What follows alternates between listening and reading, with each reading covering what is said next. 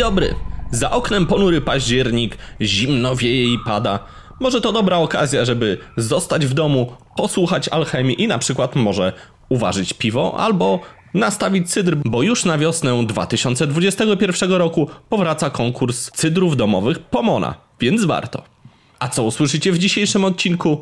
Na początek, jak zwykle, sprawa dla alchemii, tym razem nagrywana w dwie osoby, czyli przez Mateusza Puśleckiego i przeze mnie.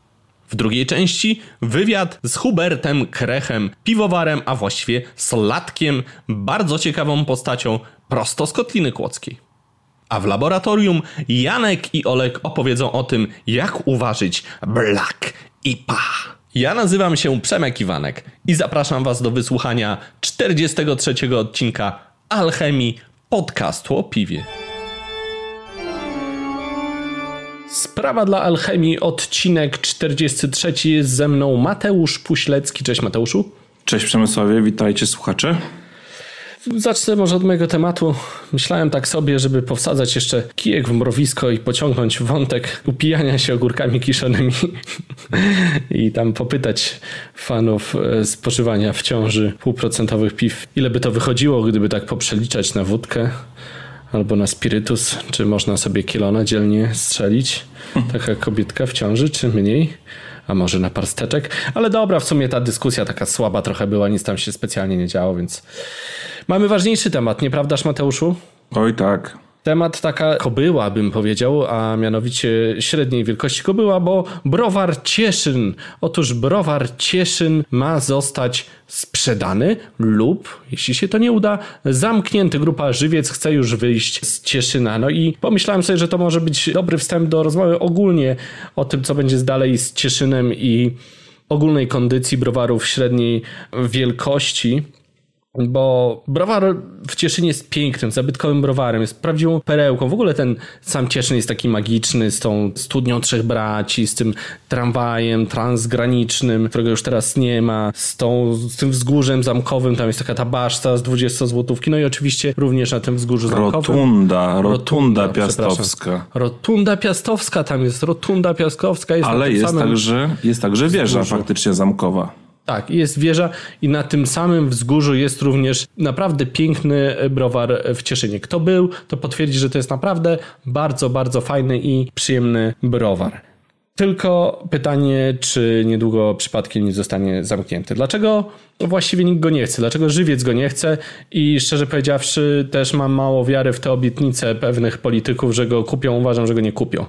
Obawiam się, że nikt tego browaru nie będzie chciał. A tak naprawdę wynika to z tego, że browar taki jak Cieszyn, średniej wielkości i z tych lat, w których został zbudowany, czyli z prawieków, jest po prostu trudno utrzymać to jest kosztowna rzecz. On ma oczywiście wielki potencjał, ale z drugiej strony spójrzmy na to, że to jest browar wielopiętrowy, browar z wieloma pomieszczeniami, browar, który ma stare, zabytkowe urządzenia, które są dużo mniej wydajne niż te współcześnie, browar, w którym nie można nic zrobić bez konserwatora, browar, w którym ciężko coś zmienić, który wymaga dużej ilości ludzi. Tak naprawdę dzisiaj browary tej wielkości są bardzo kompaktowe, często w jednym budynku w zwartej bryle, gdzie są jakieś odzyski ciepła, ciepła, różne tego typu rzeczy. Naprawdę e, wychodzi to dużo taniej. Trudno naprawdę trudno e, sprawić, żeby ten browar na siebie zarabiał i wydaje mi się, że również żywiec doszedł do tego wniosku i stracił do niego cierpliwość i chce się go pozbyć. Także kiepsko widzę jego przyszłość. A druga sprawa to same browary średniej wielkości, które teoretycznie mają same plusy, no bo zobacz. Browar średniej wielkości może robić bardzo fajne piwa, bo jest dużo bardziej elastyczny niż browar taki wielki moloch korporacyjny. Z drugiej strony jest też lepszy od kraftu, bo na przykład może dać dużo niższą cenę niż kraft, a może robić równie fajne i ciekawe piwa. Więc teoretycznie ma same plusy. Ale jakoś to nie działa, zobacz. Mało jest takich browarów, które sobie świetnie radzą. Był jakiś Kormoran, a teraz trochę o nim cicho. Fortuna sobie bardzo dobrze radzi. Jakoś cicho jest o browarach Beriot o amberze, o tęczynku też mało słychać. Co się dzieje z tymi średnimi browarami? Dlaczego one tak nie, nie działają super? Coś, coś tu jest na rzeczy. Co ty sądzisz na ten temat, Mateuszu? Wiesz co, jeżeli chodzi o browary średniej wielkości, to mm, wydaje mi się, że one się bardzo mocno usegmentyzowały, jeżeli tak to można powiedzieć, na rynku. I wspomniana tutaj Fortuna czy Kormoran z tych średnich browarów, już zresztą mieliśmy którejś ze spraw poruszany temat browarów tak zwanych regionalnych i my specjalnie tutaj celowo, mam wrażenie, Przemku, nie używamy tego sformułowania i bardzo się cieszę, ponieważ nie ma takiego typowego regionalnego browaru, tylko są to browary średniej wielkości po prostu. E, akurat Kormoran i Fortuna się bardzo fajnie usegmentyzowały, mają swoje konkretne kanały sprzedaży.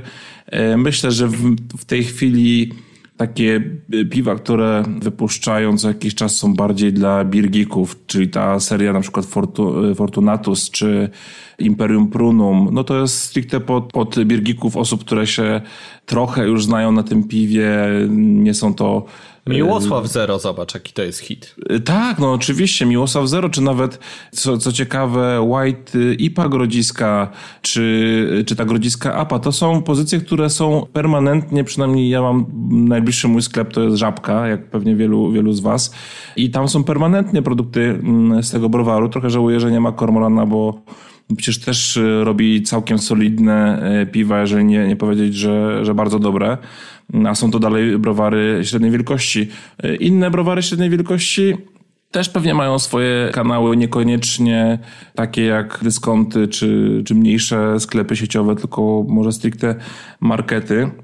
Więc tutaj jest sytuacja bardziej poukładana, mam wrażenie, i te, te browary średniej wielkości tak bardzo mimo wszystko nie dotyka ta sytuacja. W przeciwieństwie na przykład do browaru zamkowego Cieszyn, który jest tak, bym powiedział, na, jednak na pograniczu między tymi browarami małymi a średnimi.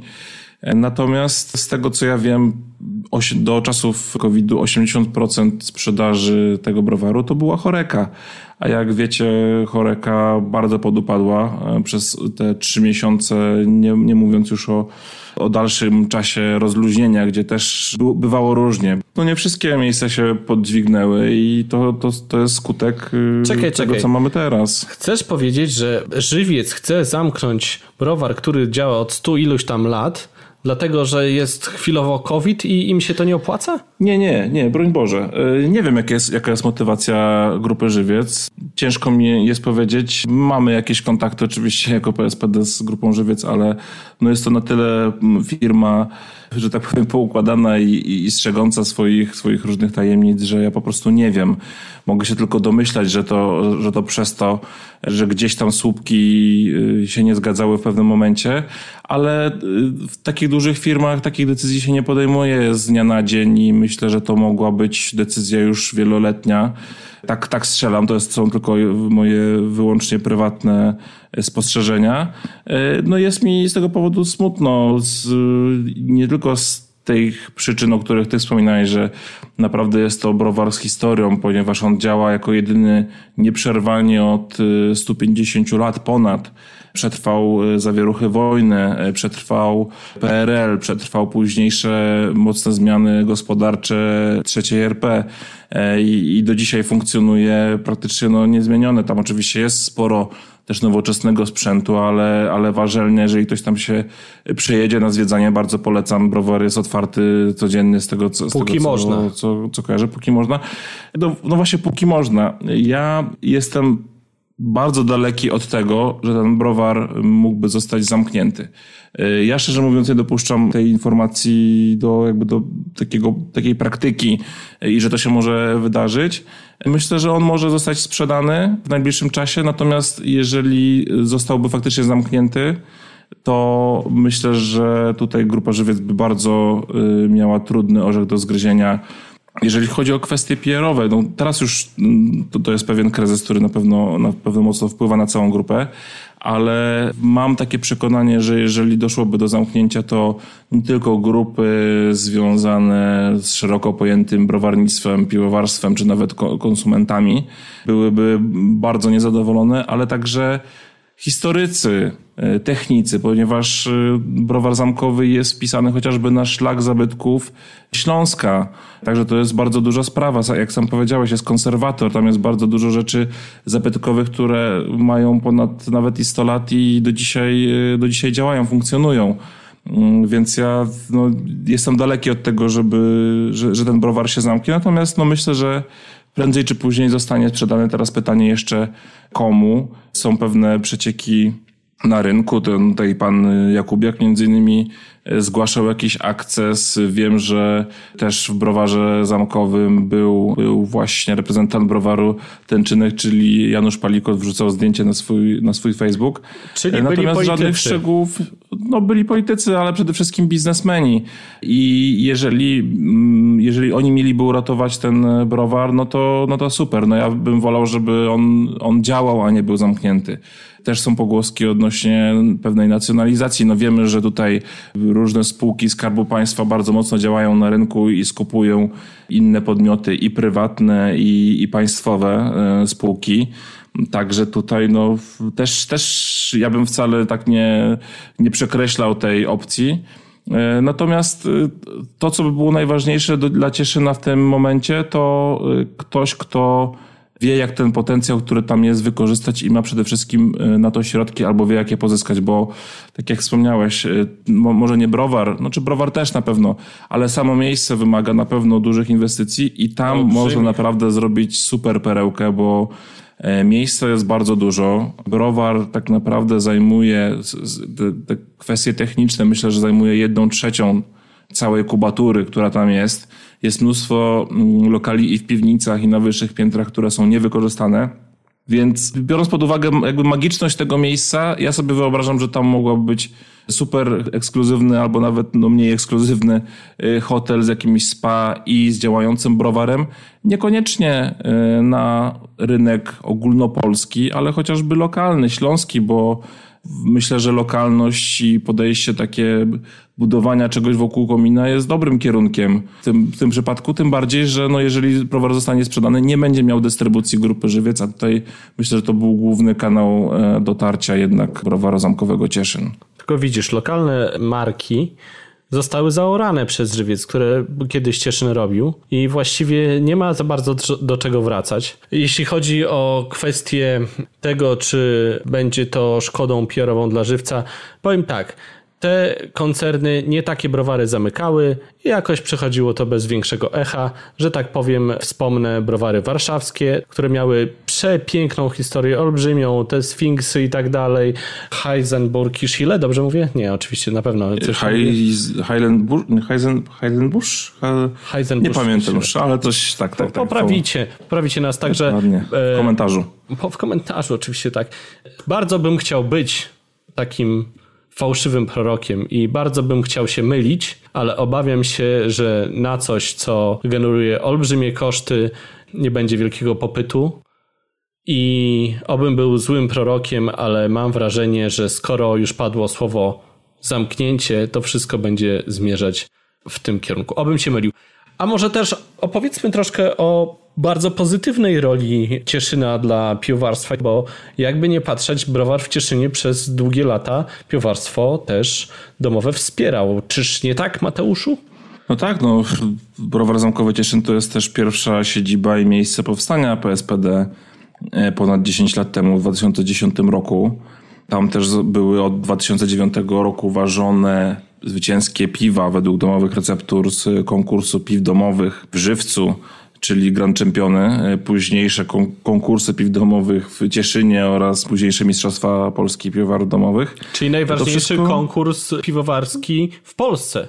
No, czy jeżeli chodzi y, o piwowarstwo domowe, na no pewno, oczywiście. jeżeli chodzi o piwowarstwo, no można powiedzieć, że też, no bo jest to najstarszy konkurs w Polsce.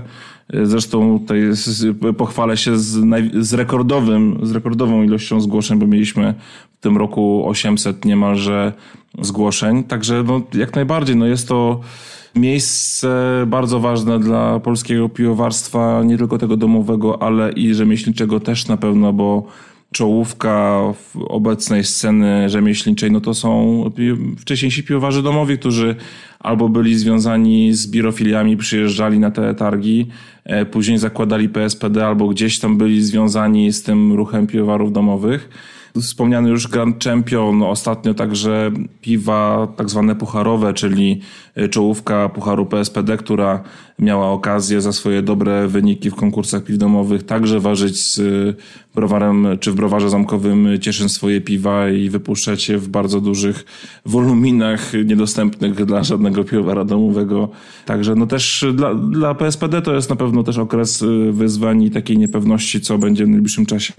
Liczymy na to, że wszystko się wyjaśni pozytywnie i że będziemy mogli kontynuować y, współpracę z browarem zamkowym w Cieszynie, ale jak będzie, zobaczymy. Mi osobiście byłoby bardzo przykro, gdybym nie mógł przyjechać na sędziowanie do Cieszyna. Na pewno wiele osób też zmartwiłaby, zmartwiłby brak cieszyńskiej jesieni i całej e, masy innych ciekawych imprez, które się tam odbywały. Miejmy nadzieję, że wszystko dobrze się poukłada, trzymajmy kciuki, aczkolwiek we mnie jest mało wiary, w Mateuszu chyba trochę więcej. No, chyba trochę więcej, tak. No cóż, dziękuję Ci bardzo Mateuszu za dzisiejszą sprawę dla Alchemii i za chwileczkę przejdziemy do wywiadu. Ja również bardzo dziękuję Przemku i pozdrawiam chorego Janeczka. Dużo zdrówka.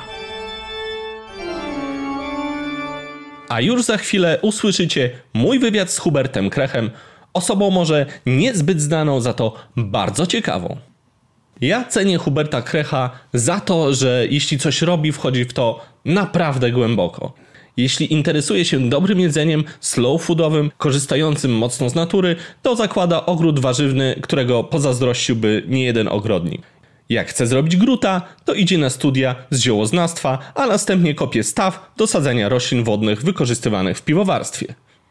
Jak chce robić cydr, to oczywiście zakłada sad z najciekawszym i największym wyborem cydrowych jabłoni z Wielkiej Brytanii, jakie widziałem na moje oczy. Jak organizował konkurs piw, to dla sędziów organizował lot balonem. A jak chciał się nauczyć piwowarstwa, to od razu zrobił oficjalny kurs na Slatka, czyli czeskiego piwowara. Poznajcie Huberta Krecha. Człowieka skromnego, ale i bardzo ciekawego. Jestem w Kotlinie Kłodzkiej, Krosnowice, kilka kilometrów od Kłodzka. Obok mnie siedzi Hubert Krech. Cześć Hubercie. Witam Cię Przemek, cześć wszystkim. Może zaczniemy od opowieści o tym miejscu. No bo tak, jest tutaj sad ze starymi odmianami jabłek i gruszki też widziałem. Jest nieduża tłocznia soków, jest stara murowana stodoła w remoncie, ma nowe belki, widziałem, piękne duże okna. Jest zadaszenie, altana, grill, jest parking, jest staw, będzie chmielnik, to już wiem. Pojawiają się nowe sprzęty, urządzenia. Co tu się będzie działo? Ja wiem, że ty nie chcesz za bardzo o tym mówić, żeby nie zapeszać, ja to rozumiem, ale chociaż tak dwa słowa no przede wszystkim dziękujemy za odwiedziny, ponieważ jesteśmy turystycznym regionem i turystyka dla nas jest tutaj bardzo ważnym źródłem e, utrzymania przychodu i staramy się o to, żeby przyjeżdżający goście mieli jak najwięcej atrakcji. To co robimy to też ma być między innymi atrakcja dla e, turystów, czyli miejsce takie, gdzie mogą przyjechać, skosztować różnych lokalnych, smacznych, dobrych e, rzeczy, a wśród nich będzie między innymi piwo, soki już w zasadzie mamy, plus parę jeszcze innych ciekawych rzeczy, o których pewnie powiem Wam kiedyś w przyszłości, albo najlepiej jak przyjedziecie i skosztujecie gdzieś za rok, powiedzmy, no o tej porze. Uściślimy sobie, to nie jest jakaś wielka rzecz, to nie jest jakaś agroturystyka, to jest po prostu stodoła, będzie altana, będą miejsca, które będzie można odwiedzić, Chyba, że będą noclegi, a ja o tym nie wiem.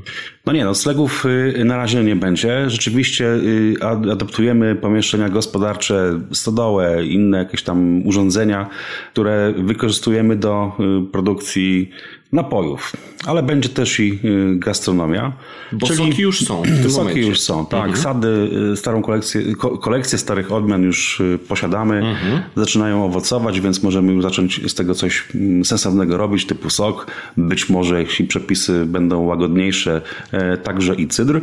I będzie to na mapie Kotliny Kłodzkiej miejsce, gdzie można przyjechać, mm, porozmawiać, obejrzeć różne rośliny, wyedukować się może, jeśli będzie taka potrzeba, wypić dobre piwo rzemieślnicze, soki rzemieślnicze i inne potrawy, na przykład jakiś mm, street food czy wędliny własnej roboty. I wszystko porządne, dobrej jakości, bo to jest rzecz, która jest dla ciebie bardzo istotna, prawda? No, oczywiście muszą to być y, rzeczy wysokiej jakości. Mm, zresztą będą takie, jak spożywamy je w domu, czyli, no czyli w, zasadzie, w zasadzie zaadaptujemy to, co robimy w domu y, od wielu, wielu lat. X lat temu postanowiłem, że, że, że, że wrócę do tematu y, wędlin. Małżonka wróciła do pieczenia chleba. Mm, przetwory robiliśmy w zasadzie na bieżąco. Duży ogród, sad, więc e, latem, jesienią zawsze było, czy, wiosną to zawsze było od groma roboty, ale za to te przetwory, czy, czy warzywa, owoce wykorzystywaliśmy no, na maksa. Wtedy jeszcze nie było modne zero waste, a myśmy to już tak w zasadzie mm, wykorzystywali wszystko, żeby przygotować menu w domu i żeby mieć jakieś zapasy i tak dalej. Zresztą jak przyszła epidemia COVID, no to w zasadzie my nie cierpieliśmy w żaden sposób, bo schodziliśmy do naszej Głodu. spiżarni i wyciągaliśmy tam różne rzeczy. W zasadzie przez COVID zrobiliśmy sobie porządki w spiżarni w piwnicy. No i super, bo widzisz, jak się mówi tak stodoła albo jakieś własne warzywa, no to nie brzmi to jakoś super, ale jeśli ktoś troszkę pozna wasze podejście i popatrzy na to chociażby jakie książki stoją u was, co wy staracie się robić, jakie miejsca odwiedzacie, jakich smaków szukacie, to powiedzmy sobie szczerze, to są najlepsze inspiracje, jakie można zdobyć, najlepsza kuchnia. E, wiem, że odwiedzałeś naprawdę super restauratorów i bardzo mi się to podejście podoba, bo to jest coś, co się bardzo rozwija. Tak mi się wydaje, że właśnie pójście w tą dobrą stronę gastronomii, a nie odwalania kolejnego kebabu szybkości. No, pięknie dziękuję za, za te słowa. No rzeczywiście jest, to wypływa jakby też z tego, że mm, robiliśmy wszystko na własne potrzeby. Na, na, początku, parę lat temu, czy jak zacząłem ważyć piwo w domu, czy jak zacząłem robić wędliny, zawsze zależało mi na tym, żeby to była jak najlepsza jakość, no przecież spożywamy to my wszyscy, dzieci małe, prawda, więc no, może z wyjątkiem piwa, ale zależało nam bardzo na tej jakości. Zależy nam też, jesteśmy troszeczkę zaangażowani w życie lokalne, w życie społeczne. Zależy nam też, żeby po prostu ta dobra opowieść była o naszym regionie, więc też jakby no, jest to narzucone, narzucamy sobie pewnego rodzaju mm, standard, który, który chcemy y, utrzymać. No i potrzeby, myślę, klientów są dzisiaj takie, że wydaje mi się, że chcieliby mm, spotykać ludzi, przyjeżdżać do takich miejsc i kosztować takich produktów, które wiedzą, że mają jakąś zapewnioną jakość, tak, że nie jest y, jakieś, y, nie wiem, oszukaństwo państwo, może to zbyt duże słowo, ale może jakieś takie niedbalstwo tak, w tym mhm. przygotowywaniu różnych, e, różnych rzeczy. Pójście po najmniejszej linii oporu. Po najmniejszej linii oporu. Być może, być może będzie to taka sytuacja, że, że nie wszyscy będą to chcieli aż, aż taki standard, ale zakładamy, że, że większość odwiedzających, no myślę, że doceni e, standard, który sobie będziemy narzucać. Nie powiedziałeś nazwy swojego przedsięwzięcia, ani gdzie można śledzić, bo już wiem, że można śledzić Twoje poczynania, jak troszkę powolutku, krok za krokiem rozwijasz to przedsięwzięcie. Tak, można nas obserwować na Facebooku. Y, jest to fanpage Owocowa Manufaktura. E, tak się jeszcze nazywamy. Ze względu na natłok różnych prac nie jesteśmy może jakoś tam szczególnie obecni mm, w internecie. Być może się to zmieni, ale y, za namową kilku y, marketingowców, znajomych rozpoczęliśmy montaż filmów, które dokumentują przeważnie powstawanie browaru, tego mikro, mini, nano, jakkolwiek by go nie nazwać. Na początku byłem bardzo sceptyczny co do tej, tej formy. Nie, tam, powiedzmy, mm, pokazywanie rzeczy, których nie ma, nie leżało jakby w mojej naturze ale dałem się przekonać, bo mieli koledzy bardzo solidne argumenty. No i okazało się, że rzeczywiście mm, odbiór tych, tych filmów, przynajmniej wśród tych niewielkiej jakiejś tam grupy znajomych, ale, ale jednak y, jakieś grupy, był bardzo pozytywny i czym byłem naprawdę zaskoczony. Dodatkowo okazało się, że e, córka ma jakieś tam talenty, które y, jeśli chodzi o montaż y, filmu, więc to jest taka rodzinna frajda i cieszę się, że no, ktoś, młody człowiek, raptem 18 lat, ale też się angażuje w tworzenie takiej firmy, więc to jestem z tego bardzo szczęśliwy i dumny. Więc można nas obserwować poprzez fanpage, no, na, na, w serwisie YouTube są te filmy. Przez lato mieliśmy troszeczkę przerwy, ale mamy teraz ofensywę jesienną, więc znowu pojawią się y, nowe materiały. Nazwę wybraliśmy, jak pytałeś. Będziemy nazywali się Rankerow. Rangerow. Rankerow. Rankerow. Rankerow. Przez Nie będzie browaru Krech. No nie, był taki jeden film o, o browarze Krech, jak Stary. wiadomo, tak, był w Gołdapi, browar Wilhelma Krecha był, więc już nie ma sensu y, robić y, ponownie takiego browara. Jest, mama ma swoją historię, niech już tak zostanie, my z, zajmijmy się już przyszłością i... Ale blachę powiesisz z napisem krech. Tak, mam blachy, Stary, oczywiście oryginalną. blachy będą, będą wisieć, będą mi pasowały do, do, do wystroju. Tak na pro... Przykręć, przykręć mocno, bo jakiś birofil się dowie, to może zechcieć odkręcić. Może być taka sytuacja, bo są bardzo rzadkie, więc... I wartościowe. No dobrze, bardzo ciekawy temat, ponieważ jak się okazuje, jak poznałem Huberta, okazuje się, że mamy bardzo dużo tematów do rozmowy, nie tylko o piwie, oczywisty temat, ale również o cydrze i o odmianach, czyli drzewkach, które masz u siebie.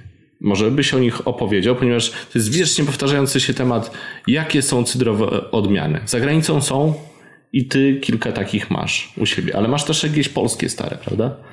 Tak, ten sad kolekcji założyliśmy kilka lat temu, ponieważ I są już pierwsze owoce. Tak, piękne. już zaczynają owocować. Bardzo chciałem, kiedy, już dawno chciałem mieć jakiś tam sad ze starymi odmianami, ponieważ jestem, no, całe życie mieszkam na wsi, żyję sprawami wsi, jestem wieśniakiem, może nie chłopem, ale wieśniakiem jestem, więc bardzo chciałem i także uczestniczyć jakby w zachowaniu pewnych starych odmian. Na naszym terenie y, są głównie już te bardziej współczesne odmiany, myślę o XIX, początek XX wieku, jak mówimy po niemieckie.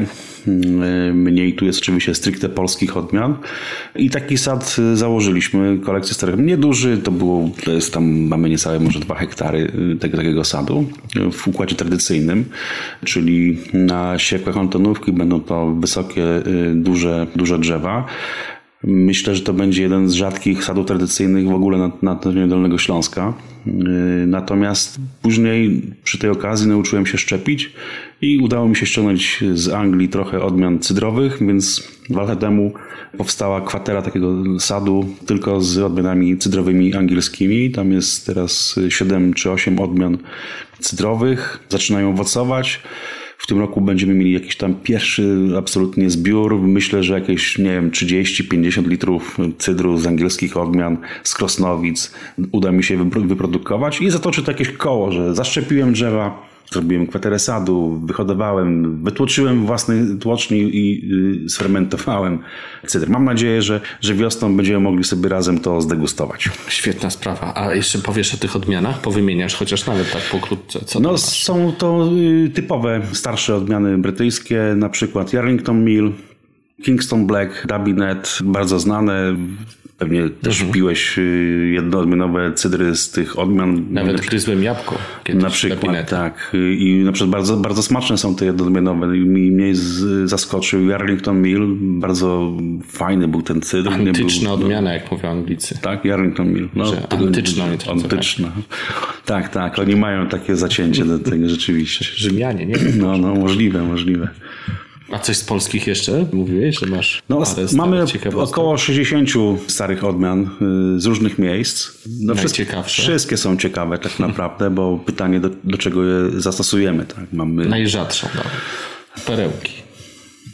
Mm, Jest taka jedna szwajcarska odmiana Stern Api się nazywa, jest rzadka, bardzo stara. Jest, jej pierwsze notowania sięgają XVII wieku, więc jest naprawdę y, bardzo stara. Myślę, że, że no, to jest oczywiście informacja dla mm, małej grupy ludzi, no, bo tych, którzy się tym naprawdę interesują. Natomiast wydaje mi się, że dla nas wszystkich dobra odmiana to jest taka, którą z której da się przetworzyć, zrobić cydr, sok, wysuszyć i tak dalej. Jasne.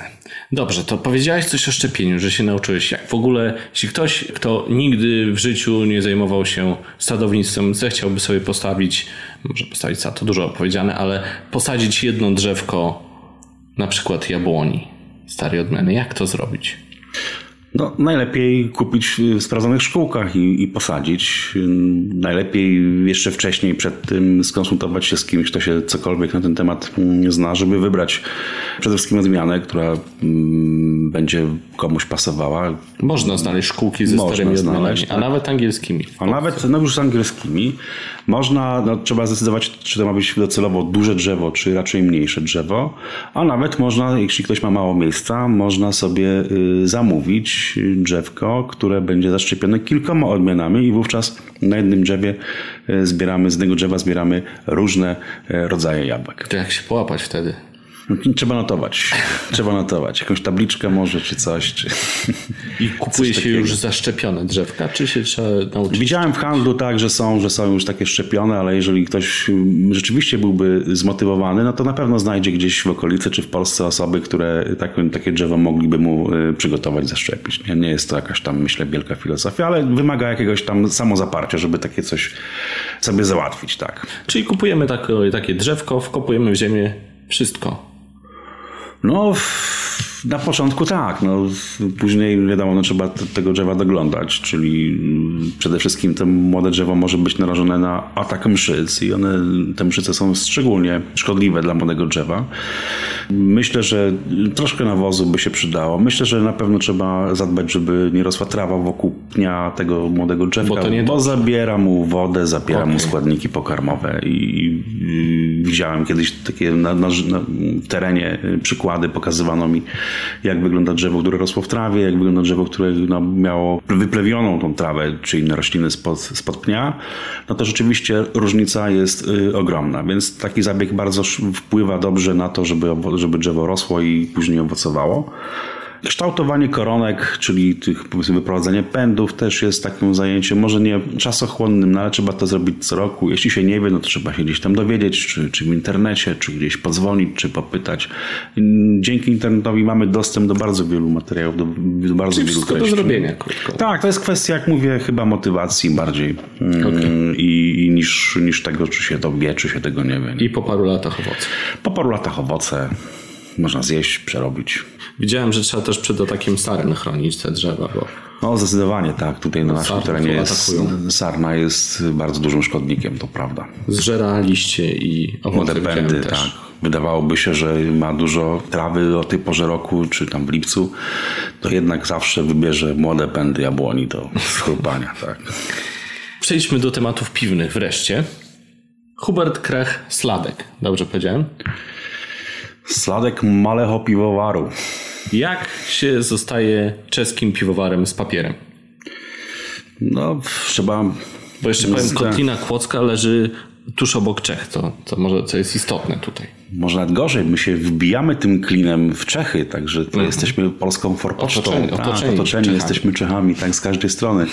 Rzeczywiście. Brzmi groźnie. No, albo śmiesznie, to zależy jak na to popatrzeć. No myślę, żeby zostać się sladkiem, no to należy ukończyć kurs, a bierze się to po prostu z tego, że zgodnie z czeskimi przepisami browar nie może zatrudnić sobie na stanowisku piwowara od tak każdego, kto przyjdzie do niego, nie wiem, z chodnika, czy z internetu, czy skądkolwiek. Taka osoba Polska jest musi być, tak, liberalna. oczywiście, Polska pod tym względem jest liberalna. I w systemie czeskim y, browar zatrudnia piwowara, który ma uprawnienia zawodowe do y, pełnienia tej roli w browarze. Więc był taki kurs zawodowy w browarze Frydland. Y, Zadzwoniłem tam, okazało się, że nie mają problemu, żeby wziąć cudzoziemca. Wiadomo, że były obawy o mój język czeski, ale, przez go ten znasz. kurs pod, pod, pod, podszkoliłem sobie trochę ten język czeski przez w czasie tego kursu i ekipa była na tyle wyrozumiała wobec mnie, byłem jedynym tam człowiekiem spoza, spoza Czech, że ułatwiali mi, że tak powiem, ten przeprowadzenie, przejście przez ten kurs, jak tylko oczywiście no, mogli i na, na ile im tam pozwalały mm, ichniejsze przepisy. No i na końcu mm, egzamin oczywiście teoretyczny, ale i też praktyczny, bo mieliśmy bardzo dużo praktyki w browarze. I zakończony był ten kurs tym, że jako egzamin praktyczny, końcowy zostawałem w browarze, czy na warzelni dokładnie sam i musiałem uważać piwo według zadanego tematu. Pilsa, niech zgadnę. Nie, akurat tutaj był kontraktowy browar, ważył też, więc ważyłem piwo typu belgijskiego z dodatkiem figi i jeszcze czegoś tam. Ten, Tak? I to takie miałeś zadanie? Takie miałem zadanie, także, także powiodło się. i myślę, że nawet chyba ten kontraktowiec czeski chyba nawet sprzedał to piwo w całości. Tak, mi się, tak mi się wydaje. No ciekawe, ciekawe, ale ile czasu w ogóle trwa ten kurs? No on trwał ponad pół roku. Zjazdy były kilkudniowe, później praktyki trzeba było sobie zaplanować zgodnie z cyklem pracy browaru. Więc zdarzało się, że wyjeżdżałem na kilka dni, zdarzało się, że wyjeżdżałem na weekendy, zdarzało się, że wyjeżdżałem na jeden dzień. Więc y, tak myślę, że to mi zajęło około 10 miesięcy, bo ten egzamin to można było zdawać kiedy się tam powiedzmy chce, więc nie, nie, nie był to narzucony z góry. Więc mi to zajęło chyba 8 czy 9 miesięcy jakoś tak. Ale mile to wspominam, bo, bo, bo do dzisiaj mam bardzo fajne kontakty z Czechami. Dużo się można było dowiedzieć, nauczyć, liznąć troszeczkę innych tematów niż, niż, niż w Polsce. Więc bardzo sobie cenię te kontakty i ten kurs, mimo że na początku wcale nie był dla mnie łatwy. I możesz teraz oficjalnie ważyć piwo w Czechach. Tak, gdyby, gdyby zaistniała taka potrzeba, tak, to dysponuję odpowiednim dokumentem, na podstawie którego browar czeski, ale mały, e, może mnie zatrudnić. Czyli rozumiem, że do większego byłby inny kurs. No, aż tak tego nie sprawdzałem, ale wydaje mi się, że, no, że jest dość mm, sladków, czyli piwowarów w Czechach, którzy obsługują duże browary. Czy ty się czegoś tam nauczyłeś konkretnego? Czy to było po prostu potwierdzenie twoich umiejętności? Bo byłeś wcześniej piwowarem domowym. No bardzo mi to pomogło, oczywiście, doświadczenie z piwowarstwa domowego. Natomiast faktem jest to, że też nauczyłem się sporo. Mimo, że znam kilku przyjaciół, którzy mają browary, którzy mogliby pokazać mi, jak y, ważyć piwo w małym browarze, ale wiem, że byłoby to dla nich trochę trudne, no bo wiadomo, ten czas, każdy pracuje, no to trudno, żeby się jeszcze mną browarze zajmował. Ktoś, prawda, pokazywał mi wszystko od A do Z, jakby to miało być. No i ten kurs właśnie taki był, że, że było wszystko od, absolutnie od podstaw. Trochę było też treści nowych, interesujących, które były dla mnie nieznane, więc jakby wzbogociłem tam jakąś swoją wiedzę, mm, doświadczenia o różne sprawy, o różne elementy. No i tak, jak wspominałem, te kontakty to też jest y, coś bardzo mm, fajnego, interesującego. No, dwa tygodnie temu byłem na takim mini festiwalu piwnym, gdzie właśnie między innymi moi koledzy piwowarzy z kursu i nawet egzaminator też był ze swoim browarem, więc to też była bardzo miła i sympatyczna y, sytuacja. Można się wymienić jakimiś nowymi wiadomościami, informacjami i tak dalej. A czym się różni czeskie podejście do piwowarstwa od polskiego? W kontekście kraftu? Jakimkolwiek. Bo wiesz, my patrzymy wszyscy przez pryzmat tego pilsa, nie? Na Czech. Tak, i ten ichniejszy pils, czy może leżak mhm. bardziej. Oczywiście no, y, Czesi pod tym względem są bardzo konserwatywni i ta, dlatego ta rewolucja piwna jakby troszeczkę tam wchodzi z opóźnieniem.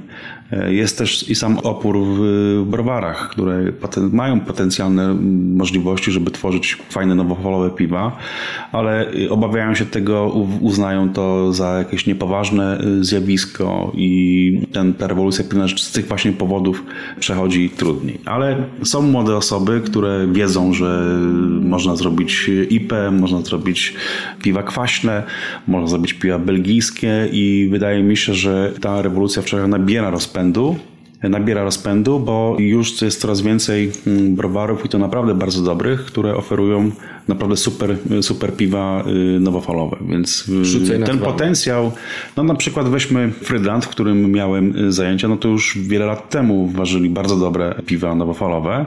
Weźmy na przykład Żychowiec, Weźmy na przykład Klok, tutaj bardzo blisko mnie. Mhm. Który, to nawet który, w miarę znany. Tak, tak Klok oczywiście, rozwija się.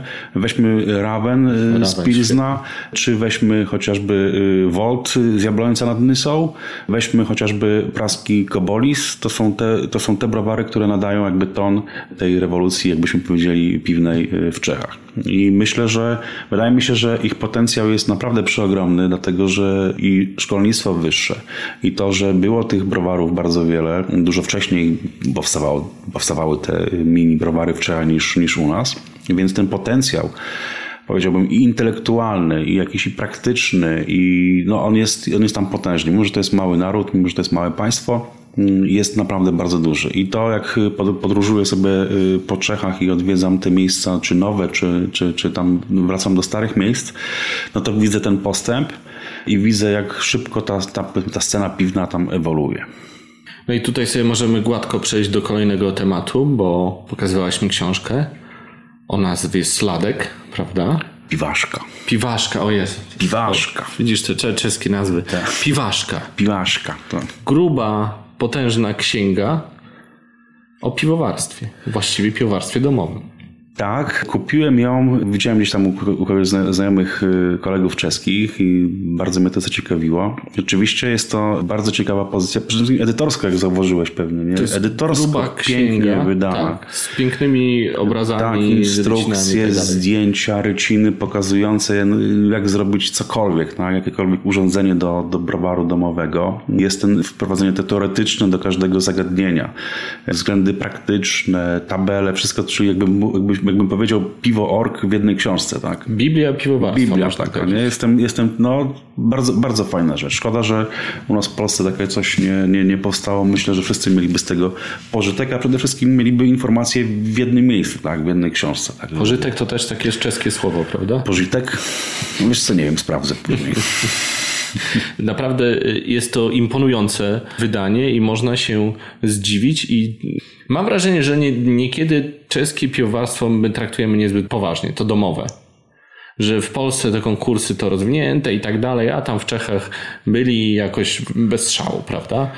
A tu się okazuje, że ta księga pokazuje, że jest chyba jednak trochę inaczej niż nam się wydaje. No na pewno.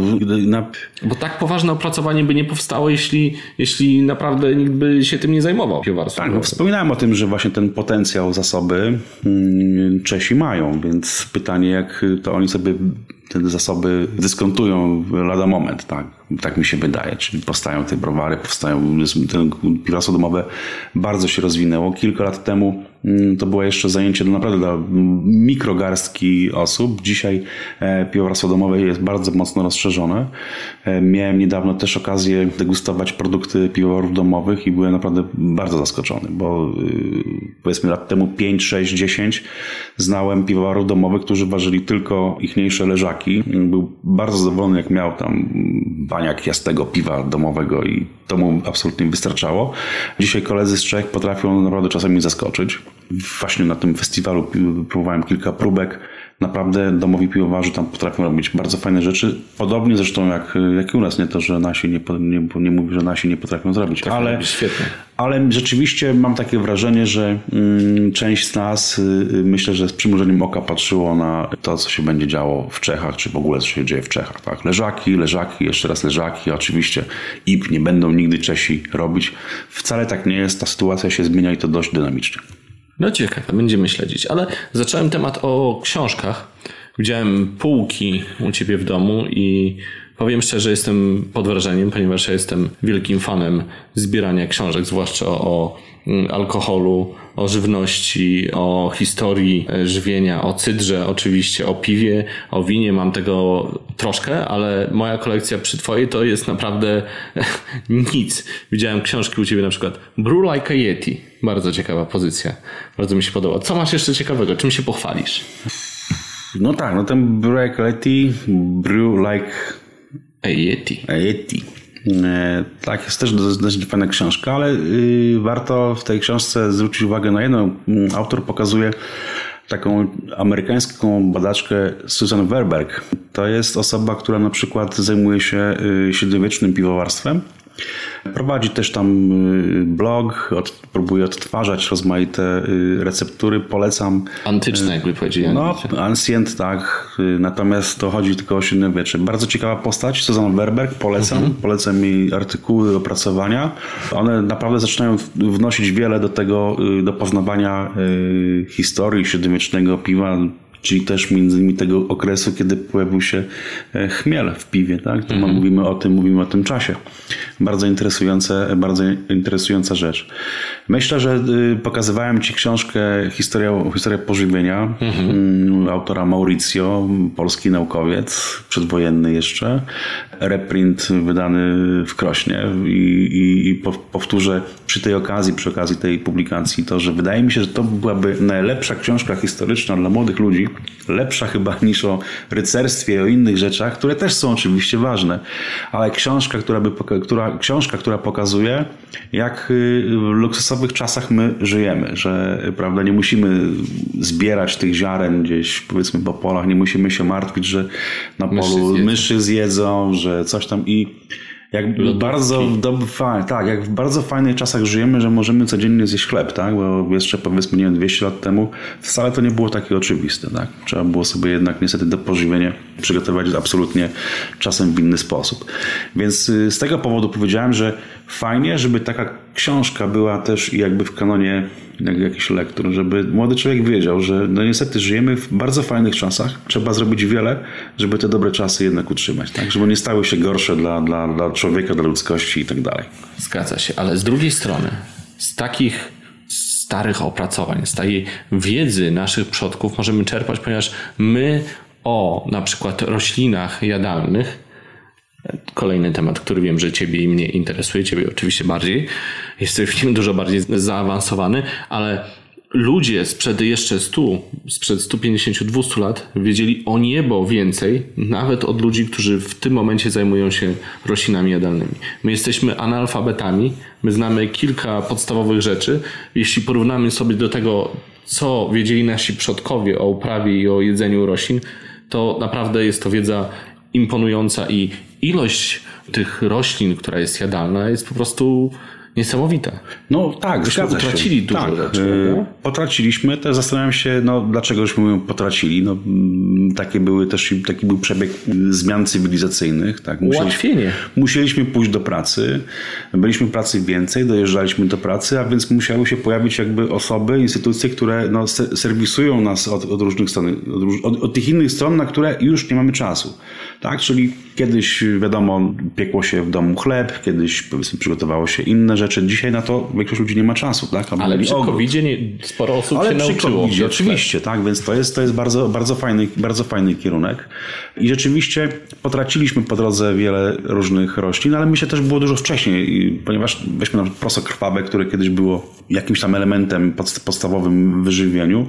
Niestety smaki się zmieniały i, i, i ludzie zostawiali to proso y, krwawe, nie, nie jedli dalej, powiedzmy, no, zanikło, prawda, i, i nie ma Bo tego pszenica była smaczniejsza. Pszenica była smaczniejsza oczywiście i, i powiedzmy później te, te chleby pszenne powiedzmy były naprawdę, ale to już mówimy o ostatnich dwóch wiekach, tak? Także nie mówimy o tym, że chleb mhm. pszenny był, nie wiem, 5 tysięcy lat temu, taki jaki dzisiaj widzimy, nie? Więc, mm, więc jakby śledzenie tej historii pożywienia, no, myślę, że buduje jakąś świadomość, tak? Że buduje, daje ci powiedzmy jakąś taką świadomość, która, którą możesz nie wiem, jak to powiedzieć to jest bardzo ciekawy temat. Słuchaj, temat chociażby roślin stosowanych do piwa. My znamy tylko chmiel dzisiaj, ale okazuje się, że ich była, był cały szereg i z tego co wiem, ty również zamierzasz trochę wracać do tej naszej historii.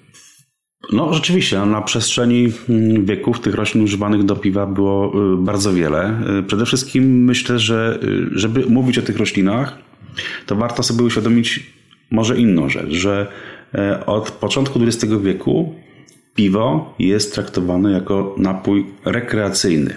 No, używany jest piwo, no, żebyśmy fajnie spędzili czas, żebyśmy sobie może troszeczkę tego alkoholu dostarczyli, który nas tam pobudza. E, ma funkcje towarzyskie, prawda? Idziemy na piwo. Jak mówimy, że idziemy na piwo, to rozumiemy, że idziemy do lokalu, gdzie będą nasi znajomi, gdzie miło spędzimy czas i w ogóle. No ale przecież X wieków temu mm, piwo było y, powszechnym napojem dla wszystkich, tak jak dzisiaj herbata, czy jakaś, nie wiem, y, oranżada, Coca-Cola i tak dalej. Wszyscy po prostu mieli do dyspozycji raczej piwo.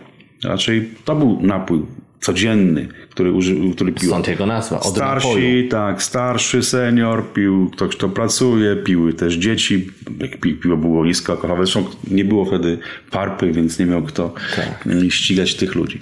Więc jeśli popatrzymy na to w taki sposób, że był to napój powiedzmy codzienny, e, popatrzymy jeszcze na to w taki sposób, że nie było komunikacji, nie wiem, kolei, transportu i tak dalej, że były bardziej prymitywne czasy w stosunku do, do naszych, no to możemy sobie łatwo wyobrazić, że piwowarzy do przyprawiania piwa używali te rośliny, które mieli w swoim otoczeniu, w swojej okolicy. E, I w związku z tym pakiet, bukiet tych roślin jest naprawdę bardzo, bardzo imponujący. Okazuje się, że sporą część tych roślin mamy dalej rosną, nie, nie, nie wyginęły. Chociaż na przykład muszę powiedzieć, że woskownica europejska czyli ten na najbardziej e, tradycyjny składnik gruta i zresztą przez, później przez, nawet jak już w chmiele wszedł, to woskownica dalej była używana do konserwowania troszeczkę piwa i aromatyzowania piwa, to na przykład woskownica, coraz mniej jest stanowisk woskownicy europejskiej w Polsce. Czy Było tego bardzo roślina, dużo. Czy... Teraz to jest już roślina chroniona na przykład, tak? Woskownica mhm. europejska. Ale można ją na przykład mieć w ogrodzie przy y, jakimś oczku wodnym. No właśnie, bo to wodna jest roślina, prawda? Tak, ona znosi częściowe zalewanie, lubi mhm. bagienne, podmokłe e, stanowisko. Może dlatego, że bagien coraz mniej. Ładnie wyglądająca. Jak żeśmy testowali, rozścielaliśmy liście, sam mhm. czułeś piękny, y, przyjemny aromat kamforowy, więc załóżmy, no, można sobie też wyobrazić, że możemy dalej tą roślinę gdzieś powiedzmy mieć i używać. I tak też zamierzamy, żeby w przyszłości taką woskownicę na przykład też do używać do, do, do, do tych rzeczy. Oczywiście jest cały pakiet innych jeszcze roślin dziko rosnących, czy te, które mogą być y, w uprawie. Dawaj konkrety, co będziesz chciał używać? Z roślin? No weźmy jałowiec pospolity, Juniperus mhm. communis, tak? No możesz, wiadomo, Norwegia, ale też i Polska, tak, wszyscy używali piwo jałowcowe czy kozicowe, no to były, wiadomo, że były raczej mm, szyszko jagody, czyli te, te, te jagody jałowca. Powiedzmy, może rosnąć, możemy mieć. Może niekoniecznie chodzi o inne gatunki, ale bardziej o ten pospolity, bezodmianowy. Mm, nasza też północna Polska jest obsadzona tym, tym jałowcem. Ale na przykład weźmy sobie olchę, to co żeśmy rozmawiali. Norwegowie używali też y, gałęzi jałowca jako złoże filtracyjne. Używano też kwitnące y, dziurawce, a tam są y, zbiorniczki w tych kwiatach kwitnącego dziurawca z hiperiną, które y, barwiły na przykład piwo na czerwono. Czyli też możemy mieć, załóżmy tą roślinę z dziurawca można wysiać, można posadzić, raz, że jest to zioło, dwa, no, piwowar domowy czy prawdziwy może też użyć taką roślinę do produkcji jakiegoś tam rzadkiego czy okazjonalnie ważonego piwa. E, pierwsze przykłady y, z brzegu już właśnie podaję. Ktoś na przykład może uważać piwo na oskole, czyli sok z brzozy. Brzoza rośnie no, praktycznie wszędzie, można pozyskać trochę tej mhm. wody, odparować. A coś jeszcze do, do aromatyzowania? Jakieś oprócz woskownicy? Krwawnik. Krwawnik. Nawet piłem ostatnio piwo z krwawnikiem, ktoś w Polsce robi. Tak, może być. Mhm. Świerk. Pędy świerku bardzo są popularne, które y, bardzo ładnie się e, komponują z niektórymi chmielami amerykańskimi, więc można naprawdę robić e, Też powoli się pojawiają w Polsce takie rzeczy. Tak sobie przypominam, że rzeczywiście niektórzy kombinują już troszkę, nie? Świerkowe piwo ktoś robił. Tak, myślę, że tak. Myślę, że chociażby Nepomucen Forest IP no, no też no na bazie y, pędów zielonych jakichś tam iglaków, tak. Pewnie świerk był. Bardzo ciekawy temat grutu i dodatków do piwa, ale to wszystko widzisz, wracamy cały czas do tej historii, bo i ta stodoła, którą robisz, tak jak mi opowiadałeś, zachowujesz historyczne elementy tego budynku. Tak samo ta historia pożywienia, historia piwa. Dlaczego, dlaczego to jest istotne? Dlaczego do tego wracamy? Masz na to pomysł? Dlaczego to ma jakąś wartość? Niełatwe pytanie, tak? Bo no, każdy ma tam jakiś swój system wartości, więc. Dlaczego Ciebie ważne. to interesuje? Wiesz co, no, ja mam pożyczenie chłopskie. Mm, cały czas mieszkałem na wsi, z wyjątkiem okresu, kiedy byłem na studiach. Ale kiedy byłem na studiach, i tak wiedziałem, że wracam mm, do siebie, i, bo to było moje miejsce na, na świecie. No i dlatego ona ma tą, taką wartość. Tak? Mieszkaliśmy 40 parę lat mieszkają w domu wielopokoleniowym, tak? Dla niektórych jest to może trudne, dla mnie akurat ja odbieram to bardzo pozytywnie. Babcia, mhm. dziadki, rodzice, dzieci. E, dla mnie to było jakby naturalne środowisko i to miejsce, które jest, jest w dalszym ciągu moim naturalnym środowiskiem. E, kiedyś zaangażowałem się w jakieś tam rzeczy społeczne e, w naszym tam regionie, no to akurat wtedy chodziła taka idea europejska na polską wieś, to nazywała się Odnowa Wsi. To wchodziło w tym czasie, kiedy wiadomo, były przemiany ustrojowe w Polsce, jeszcze nie byliśmy członkiem Unii Europejskiej. No i wtedy, kiedy y, zaangażowaliśmy się w życie społeczne tu lokalnie, y, wtedy też pojawiały się takie rozmaite idee, na przykład idea odnowy wsi. To był końcówka XX wieku. Wtedy wieś polska była jeszcze no, mocno oberwała po 1989 roku, jak pewnie większość pamięta. Nie byliśmy jeszcze członkiem Unii Europejskiej, no i był, było wyzwanie, no co zrobić, no jest mnóstwo ludzi, wysokie bezrobocie. Tak, jak mamy zadziałać jako państwo, żeby powiedzmy ten potencjał nie zmarnować, a raczej wykorzystać. No i ideą odnowy wsi było to, e, żeby pewne wiejskie, dzisiaj byśmy powiedzieli wiejskie klimaty monetyzować. Tak, czyli na przykład jest pani, która potrafi szydełkować, dobra, może coś będzie robić w większej ilości, może będzie sklep internetowy, może to sprzeda, może ktoś tam robi, nie wiem, wspaniałe wędliny, może niech zrobi mm, jakąś małą przetwórnię i tak dalej, i tak dalej. Czyli chodziło o to, żeby taką przedsiębiorczość na wsi pobudzić, ale tematem tej przedsiębiorczości miały być właśnie te lokalne, wiejskie sprawy, które ludzie potrafią robić, wykorzystywać i sprzedać powiedzmy gdzieś tam dalej. Tak? I mi się ta idea bardzo spodobała i przez większość tej mojej aktywności tym, żeśmy się zajmowali. I wydaje mi się, że to jest to, co my chcemy zrobić, jak najbardziej wpisuje się w tą ideę odnowy wsi. Czyli, że na bazie stodoły, którą, w której jeszcze pracowałem jako ma, ma, młody chłopak, gdzie tam było przerobione zboże, gdzie tam siano było, zwierzęta i tak dalej, i tak dalej. Dzisiaj będziemy też przerabiać zboże, bo jak będziemy mieli słód, no to przerabiamy zboże, ważymy mm, piwo, tak? Ale już jest to absolutnie nowy produkt, ogród czy inne rzeczy też wynikają z tego, że mam jakieś minimalne chociażby doświadczenie w uprawie, w produkcji, przerabianiu czegokolwiek, więc też jakby znowu nasz potencjał jest wykorzystywany, ale będziemy to monetyzować dla turystów, dla naszych gości. Będziemy ich y, czy edukować, czy pokazywać, czy karmić, czy poić, cokolwiek. Więc jesteśmy w idei jakiejś, tak? Od nowa wsi. Nie mówimy, że wieś ma być tylko farmą, milion hektarów, prawda, i kombajny wielkości statku kosmicznego, tak jak powiedzmy w Ameryce. Nie mówimy o tym, że mamy być tylko sypialnią dla miasta, albo miejscem życia, gdzie żyją seniorzy, tak, ale też miejscem przedsiębiorczości, łączności z dawną kulturą, tą, która powiedzmy, no, jeszcze powiedzmy gdzieś tam jest, z historią, z jakąś tradycją, Dobrze, czyli z autentycznym miejscem. Zapytam Cię wprost. Dlaczego nie zburzyłeś tej sodoły i nie postawiłeś pięknej nowej hali z płyt y, i ze stali? Bo te stare stodoły są ładne. No właśnie, bo kryje się w nich coś specjalnego, tak. prawda? Jest, to jest, jest tam, wartość. I jest tam kawał historii mojego życia. Więc po dlaczego jakbym zburzył ją, to tak bym zburzył kawałek swojej historii. No i pięknie, dochodzimy do e, kwestii, która nazywa się autentyczność tego, co, co robisz, tego, o czym będziesz chciał, co będziesz chciał pokazać, o czym będziesz chciał opowiadać, bo ty po prostu w tym głęboko siedzisz. Ja to bardzo szanuję. Mam do ciebie jeszcze jedno takie pytanko. Od kiedy będzie można odwiedzać? Celujemy wiosna przyszłego roku. Wiosna przyszłego roku. Wiosna przyszłego roku. A tymczasem możecie śledzić losy. Jeszcze raz przypomnij gdzie? Owocowa manufaktura na Facebooku. Tam znajdziecie filmy, linki, a niedługo już myślę, że jak już będzie publikacja tego podcastu, to już będzie nowa nazwa rankerów, ale to na pewno też znajdziecie. I na YouTubie, z tego co rozumiem też. Tak, Hubert Krek, podam na razie na, na moim y, prywatnym kanale te filmy są, ale myślę, że to za, za niedługo to zmienimy. Nie? Super. Dziękuję Ulepszymy. Ci bardzo, Hubert, za rozmowę. Pozdrawiam serdecznie. I niech Ci się to wszystko ładnie rozwija. Dziękuję bardzo. Wywiad dobiegł końca. Z ciemnego lasu wychodzą dwie mroczne postacie. Otula je mgła. Odziane są w skórzane stroje. Jedna trzyma pochodnię, druga miecz.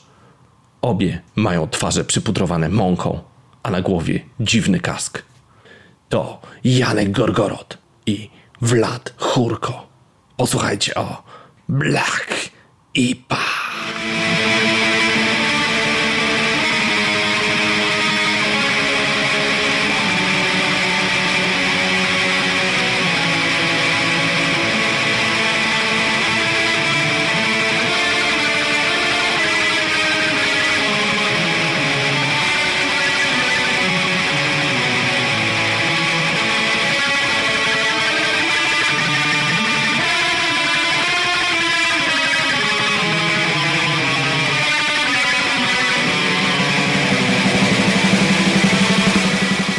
Siemaneczko ziomeczki, witajcie w kolejnym, którymś tam już z kolei odcinku Laboratorium. O, teraz pewnie będzie słychać moją zmywarkę.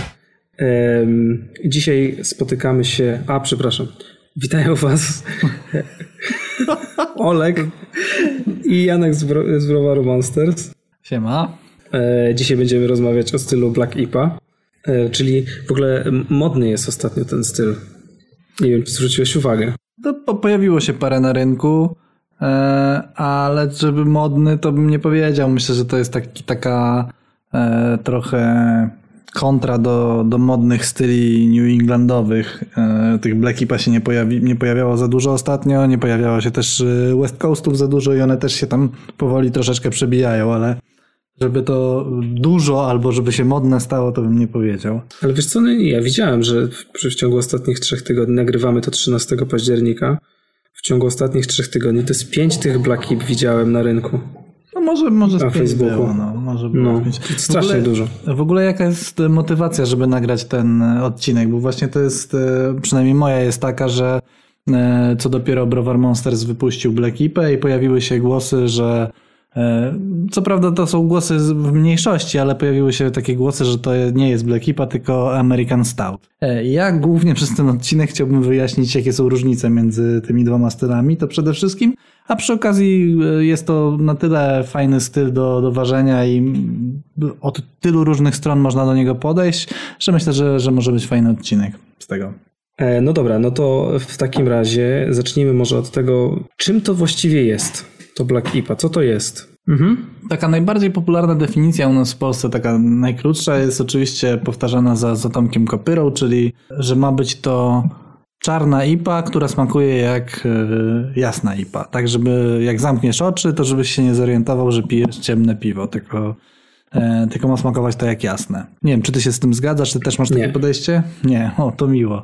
To, to dzisiaj się nie będziemy kłócić, bo, bo ja generalnie e, te, też jestem zdania, że, że nie ma sensu robić przede wszystkim piwa, które jest ciemne, a smakuje jak jasne, bo przecież można byłoby zrobić po prostu jasne, które smakuje jak jasne i po co ono ma być ciemne, nie? Znaczy wiesz, ja rozumiem, że efekt wow, że jeżeli chcesz zrobić efekt wow taki, że o kurde, ciemne, a smakuje jak jasne, to wtedy tak. To wtedy to może być fajne, jeżeli taki jest twój zamiar, ale ogólnie na ten styl patrzę tak, w ten sposób, że jak jest czarne, to ma smakować jakby było czarne. No ja jestem też tego zdania, co prawda uważam, że akurat w Black Ipie y, te aromaty czarne, czy y, aroma- aromaty czarne powinny być raczej w, tle, y, natomiast a, a, a aromatów palonych nie powinno być najlepiej w ogóle, albo też bardzo, bardzo mocno w tle. Y, Natomiast y, no, no, to jest, nie, nie wiem czy wszyscy tak postrzegają ten styl właśnie. Mhm. To może Ale myślę, że większość, wiesz. Myślisz, że większość, tak? No Mhm, możliwe. Myślę, że może, może po prostu powiedzmy, czym to się różni od American Stouta, z, z którym Black IPA jest często, e, często mylona. E, Więc moim zdaniem przede wszystkim różnice są w balansie. E, W Black IPA mamy przede wszystkim wysokie, intensywne aromaty chmielowe na pierwszym planie, natomiast w American Stoutie będziemy mieć przede wszystkim te palone i ciemne aromaty, czyli jakąś e, ciemną, czarną czekoladę gorzką, jakieś, jakąś kawę, nawet palone e, aromaty, nawet aromaty spalenizny jako takiej, czy tam palonego węgla. One będą niższe, ale jeżeli są na niskim poziomie, to też jakby będą, e, będą pożądane w American Stoutie. Natomiast same aromaty chmielowe w American Stoutie powinny być e, na drugim planie, od, od, od niskich do średnio, średnio niskich, ewentualnie do średnich, do średniego poziomu. Natomiast w Black IPA z kolei w tle mamy te wszystkie ciemne aromaty jakiejś ciemnej czekolady, jakieś tostowe, e, opiekane aromaty i to powinno być na niskim poziomie, ale nie powinno być tak, że one są w ogóle niewyczuwalne. Nie wiem, czy ty się z tym zgodzisz. Mhm. Tak, tak. I ja bym jeszcze tutaj chyba dodał, że troszeczkę e, wyższą pełnię bym w stałcie dał. Tak, to jest też kolejna różnica, czyli w stałcie będziemy mieć od średniej do wysokiej pełnię, natomiast w Black Ipie ona maksymalnie ma być średnia. Chociaż tutaj też będzie zależało to dużo od interpretacji tej Black Ipy. Jeżeli to ma być taka klasyczna Black Ipa, jaką w Polsce ważyło się z 5 lat temu, no to wiadomo, że ona raczej była wytrawna i raczej miała niskie ciało. Natomiast teraz można podejść e, do Black Ipy przez pryzmat New Englandów i wtedy ta, to ciało i ta kremowość będzie nieco wyższa niż, niż wcześniej, nie? niż przy takim klasycznym podejściu. Mhm. Tylko, że wiesz, ja tutaj w ogóle. To, problem tutaj jest trochę filozoficzny taki, nie? Bo E, to wszystko też zależy od mm, sensoryki danej osoby. W sensie od tego, co to znaczy dla kogoś aromat wysoki, niski i tak dalej, i tak dalej, prawda? Więc ten American Stout będzie się dla. Ta, dwie osoby mogłyby to samo piwo ocenić jako Black IPA i American Stout. I tutaj widzę problem trochę z tymi dwoma stylami, nie? Znaczy, no wiadomo, że tak będzie, że, że to jednak jest w pewien sposób e, ocena subiektywna e, i odbiór jest subiektywny. E, musi być taki, tak? Natomiast mhm. jakby rozmawiamy też o jakiejś o, o, średnim odbiorze w ogóle piwa, w sensie średnim jako kilku osób, a nie średnim, że, że coś jest średnie. E, więc w, wtedy jakby uśredniając te wszystkie oceny, nazwijmy to konsumenckie, e, no, to, no to powinno być tak, jak wcześniej żeśmy mówili, tak? Mhm. Tak, ale to jeszcze chciałem tylko powiedzieć a propos właśnie tego twojego piwa, że że ono, że warto jest zawsze zaufać piwowarowi, co on miał na myśli. E, w sensie, że jeżeli na etykiecie jest zapisane Black IPA, to prawdopodobnie piwowar miał na myśli, żeby to była Black IPA, e, a nie American Stout i poprawianie piwowara trochę mija się z celem w tym przypadku, bo to jest tak subtelna różnica pomiędzy tymi dwoma stylami moim zdaniem, że to tak, wiesz, no może i masz rację, może i masz rację, no ale wtedy ci ktoś powie właśnie, że on według niego to nie jest Black IPA, tylko to bardziej smakuje jak American Stout i piwowar się właśnie pomylił pisząc na No może i tak. Wiesz, no. że u nas w Polsce są sami specjaliści i, i to, tego nie unikniemy niestety. Mhm, Natomiast mhm. myślę, że dużo ludzi nie wie, jakie są różnice, albo, albo patrzy trochę po omacku na to, albo patrzy przez pryzmat tego, co właśnie Tomek Kopyra mówi na, mówił na swoich filmach, że, że to ma być właśnie ciemne, ale smakujące jak jasne i w momencie, kiedy pojawiają się jakiekolwiek aromaty ciemne albo aromaty palone, no to od razu mm, piwo jest wrzucane do stylu American Stout. Dlatego e, temu służyć ma też ten odcinek, żeby właśnie tak. ludzie spojrzeli na to z troszeczkę dalszej perspektywy. Mhm, mhm. No tak. I myślę, że teraz jest dobry moment w ogóle, bo tak mówimy o ciemnych e, aromatach, o palonych aromatach, żeby wyjaśnić mniej więcej czym to się różni, bo to często jest też stosowane wymiennie, a jednak szczególnie Amerykanie rozgraniczają te dwa, te dwie grupy aromatów. E, aromaty ciemne pochodzące od ciemnych słodów i aromaty e, palone, e, które pochodzą od palonych słodów. To też różnice są subtelne, natomiast jakieś są. I nie wiem, czy ty to na przykład rozgraniczasz, czy, czy, czy nie? Nie. W sensie dla mnie palony słód to palony słód. Dla mnie wszystkie ciemne słody, w sensie nie karmelowe, tylko ciemniejsze już to są słody palone. I ja tam nie wnikam specjalnie. Znaczy, wiem, co uzyskam z konkretnego słodu ale nie rozgraniczam ich mhm. w ten sposób. Dlatego czy, czy też jestem ciekaw, jakie ty. Wiesz co? Na przykład, jeżeli weźmiemy pod uwagę słody ciemne i palone, wrzućmy je na chwilę jeszcze do, do jednego wora, to y, słody, które dają najbardziej czekoladowe aromaty, to są najczęściej jasne, znaczy one się nazywają jasne, tak naprawdę nie są jasne, ale jasne czekoladowe na przykład, tak? Pale chocolate to są, to są zazwyczaj y, słody, które dają bardzo, bardzo dużo czekolady.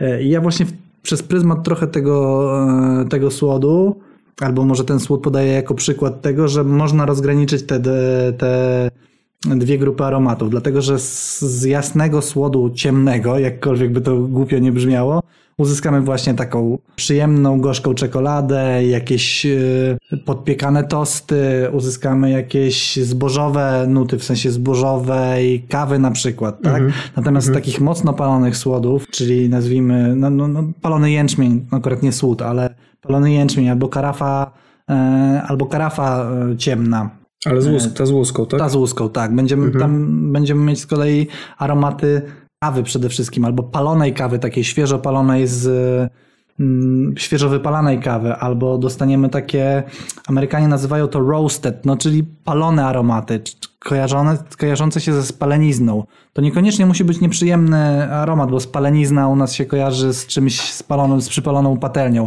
To nie do końca, znaczy trochę tak, ale, ale w bardzo niskim stężeniu te aromaty potrafią być bardzo, bardzo przyjemne i ja, ja, ja to w ten sposób e, rozgraniczam. Mhm. Mm. Dobra, a to, to, w takim razie, bo to jest e, ciekawe zagadnienie i, i żeby to e, ustrukturyzować jakoś, to, to może spróbujmy przynajmniej kilka wymienić w każdej kategorii albo typy. To rozumiem, że karafa y, z łuską to by były słody palone, ale karafa special, czyli ta bezłuskowa, to już by były słody czekoladowe, tak? Już to nie do końca, dlatego że te karafa special też moim zdaniem y, wpada w y, te słody palone. Dlatego, że mm, karafa special mm, jak ją wrzucisz, to da ci takie aromaty bardzo, bardzo mocnej kawy. Ona nie da tyle kwaśności, co, bo, bo jest bez łuski, która wprowadza trochę kwaśności, co, co zwykła karafa. Natomiast y, jeżeli chodzi o profil smakowy, to, to on jest podobny do tej z łuską. Tak mi się wydaje. Mhm. Ja do Okej. tych ciemnych Okej. słodów y, zaliczyłbym wszystkie słody, które są od 350 do, do 500-600 EBC. To są te, ja bym je nazwał ciemne e, słody. E, I z nich ciężko pewnie uzyskać jest czarne piwo, albo trzeba ich- dać naprawdę sporo. Mm, Natomiast one dają właśnie e, aromaty, które w Black Ipie wbrew pozorom są pożądane na niskim, w niskim stężeniu. Okej. I reszta to by były palone, tak? Ciemniejsze Reszta to by były palone, tak. No jeszcze można byłoby się pewnie podeprzeć technologią słodowania, natomiast nie wiem, czy, czy to jest ten odcinek, w którym chcielibyśmy. No myślę, że nie. Nie, darujmy sobie to na razie. E, czyli rozumiem, że do Black Ipy, y, tak jeszcze, żeby podsumować ten punkt, użyłbyś raczej słodów czekoladowych, a nie palonych. Też nie do końca, no to, bo podejrzewam, że e, uzyskanie czarnego piwa z samych e, czekoladowych słodów ciemnych będzie pewnie trudne.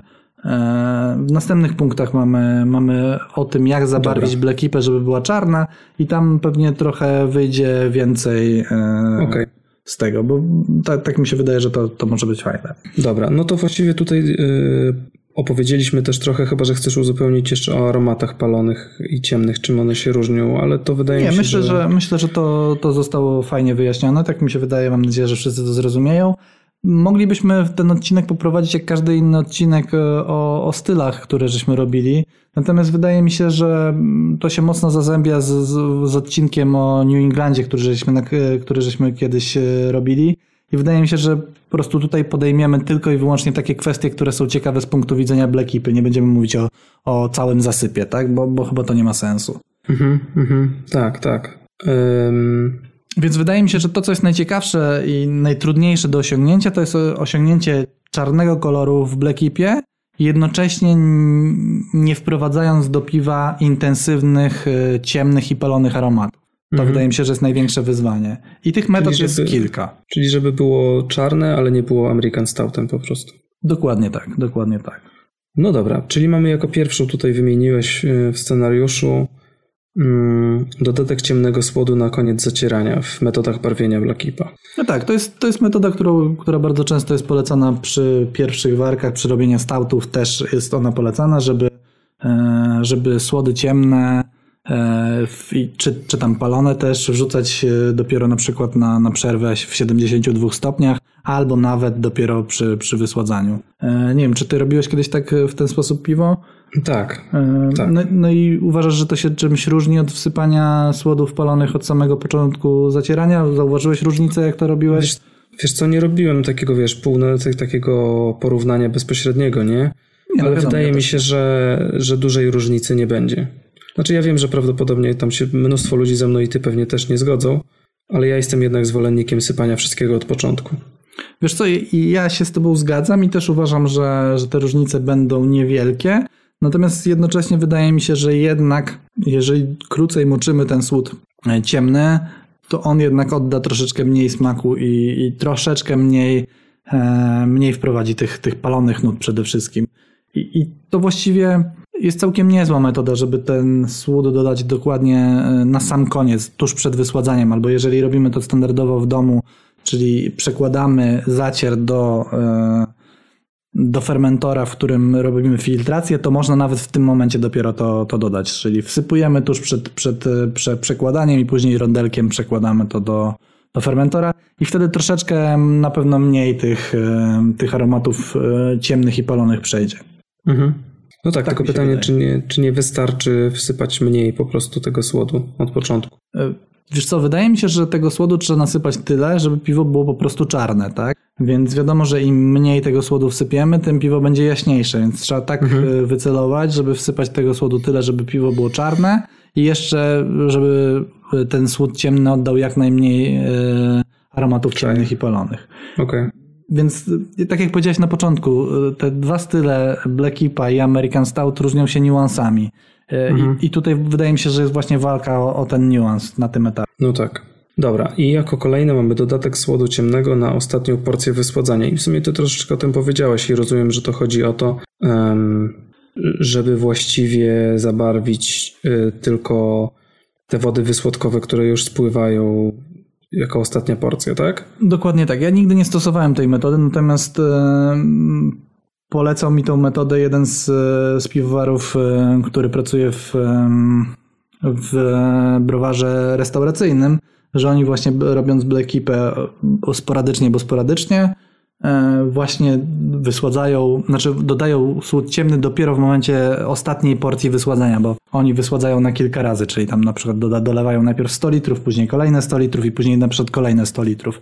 I oni dopiero na tą ostatnią porcję, którą wysładzają, dodają e, ten słód palony najczęściej mocno, który daje dużo koloru Mm, I twierdzą, że wtedy, że wtedy to im się najlepiej sprawdza i wtedy jest mało ciemnych i, i palonych aromatów, a, a piwo jest wciąż czarne. Mhm. Więc to okay. jakby tylko w teorii i poddaję pod, y, pod próbę, niech ktoś sobie popróbuje z tym y, i może, może mu to się sprawdzi. Dobra. Kolejne mamy moczenie ciemnych słodów przed zacieraniem i rozumiem, że tutaj po prostu chodzi o to, że sobie mm, dzień wcześniej na przykład e, śrutujemy e, tylko słód, e, słody ciemne, do zimnej wody sobie wrzucamy i następnego dnia mamy, po prostu przefiltrowujemy sobie to i mamy taki czarny barwnik, którym barwimy sobie brzeczkę przed gotowaniem. W którym zacieramy, tak, dokładnie o to chodzi. Nie A, w którym zacieramy, okej, okay, w ten tak, sposób. Tak, tak, zacieramy w tym, dokładnie. W tym, w tym co przygotujemy, naj... najczęściej to jest robione w takich woreczkach muślinowych do, do chmielenia. Tam wsypujesz sobie ciemny słód, wsadasz do wody, żeby wymoczyć i odebrać jak najwięcej koloru, natomiast podobno w zimnej wodzie mniej tego ciemnego e, aromatu przechodzi później do piwa. Okay. Ja tak robiłem jedną Black i nie zauważyłem, żeby to mi się sprawdziło. To znaczy piwo było czarne, ale było mocno palone. E, być może za długo e, moczyłem te, bo ja, te, te słody, bo ja moczyłem je aż 8 godzin. Być może to jest zbyt długo. Być może lepiej jest to zrobić, nie wiem, wymoczyć dwie godziny na przykład. Ale śrutowałeś wcześniej ten słod, tak? Tak, tak, dobrze czy... ześrutowany. On bardzo mocno ześrutowany był. Ja myślę, że, że popełniłem taki błąd, że za długo to moczyłem. Myślę, że około dwóch godzin wystarczy. Jeżeli jeszcze zamieszamy od czasu do czasu, to myślę, że na pewno tą barwę odda ten słód, e, a, a mniej aromatu odda. Y, tutaj w ogóle jest ciekawa rzecz, której ty nie masz, a teraz mi się przypomniało, kiedyś dyskutowaliśmy o tym mm, i warto, żebyśmy teraz przez chwilę jeszcze porozmawiali o śrutowaniu tego słodu palonego. Mm, dlatego, że myśmy kiedyś y, rozmawiając, ja chyba tego od ciebie się nauczyłem z tego co pamiętam, nie wiem czy ty ciągle to robisz w domu, y, mielenia zamiast śrutowania słodu palonego, to mielenia go w młynku do kawy na pył. Dokładnie tak robię, no, w domu. I, tak i, I, powiedz mi, czy, czy robisz właśnie tak też przy Black Keepach, czy to tylko stautów dotyczy? E, to dotyczy, dotyczy tylko stautów, gdzie rzeczywiście te mocno palone aromaty są pożądane. Tak? Ja lubię bardzo mocno palone stauty. Niektórzy mówią, że zbyt one są palone.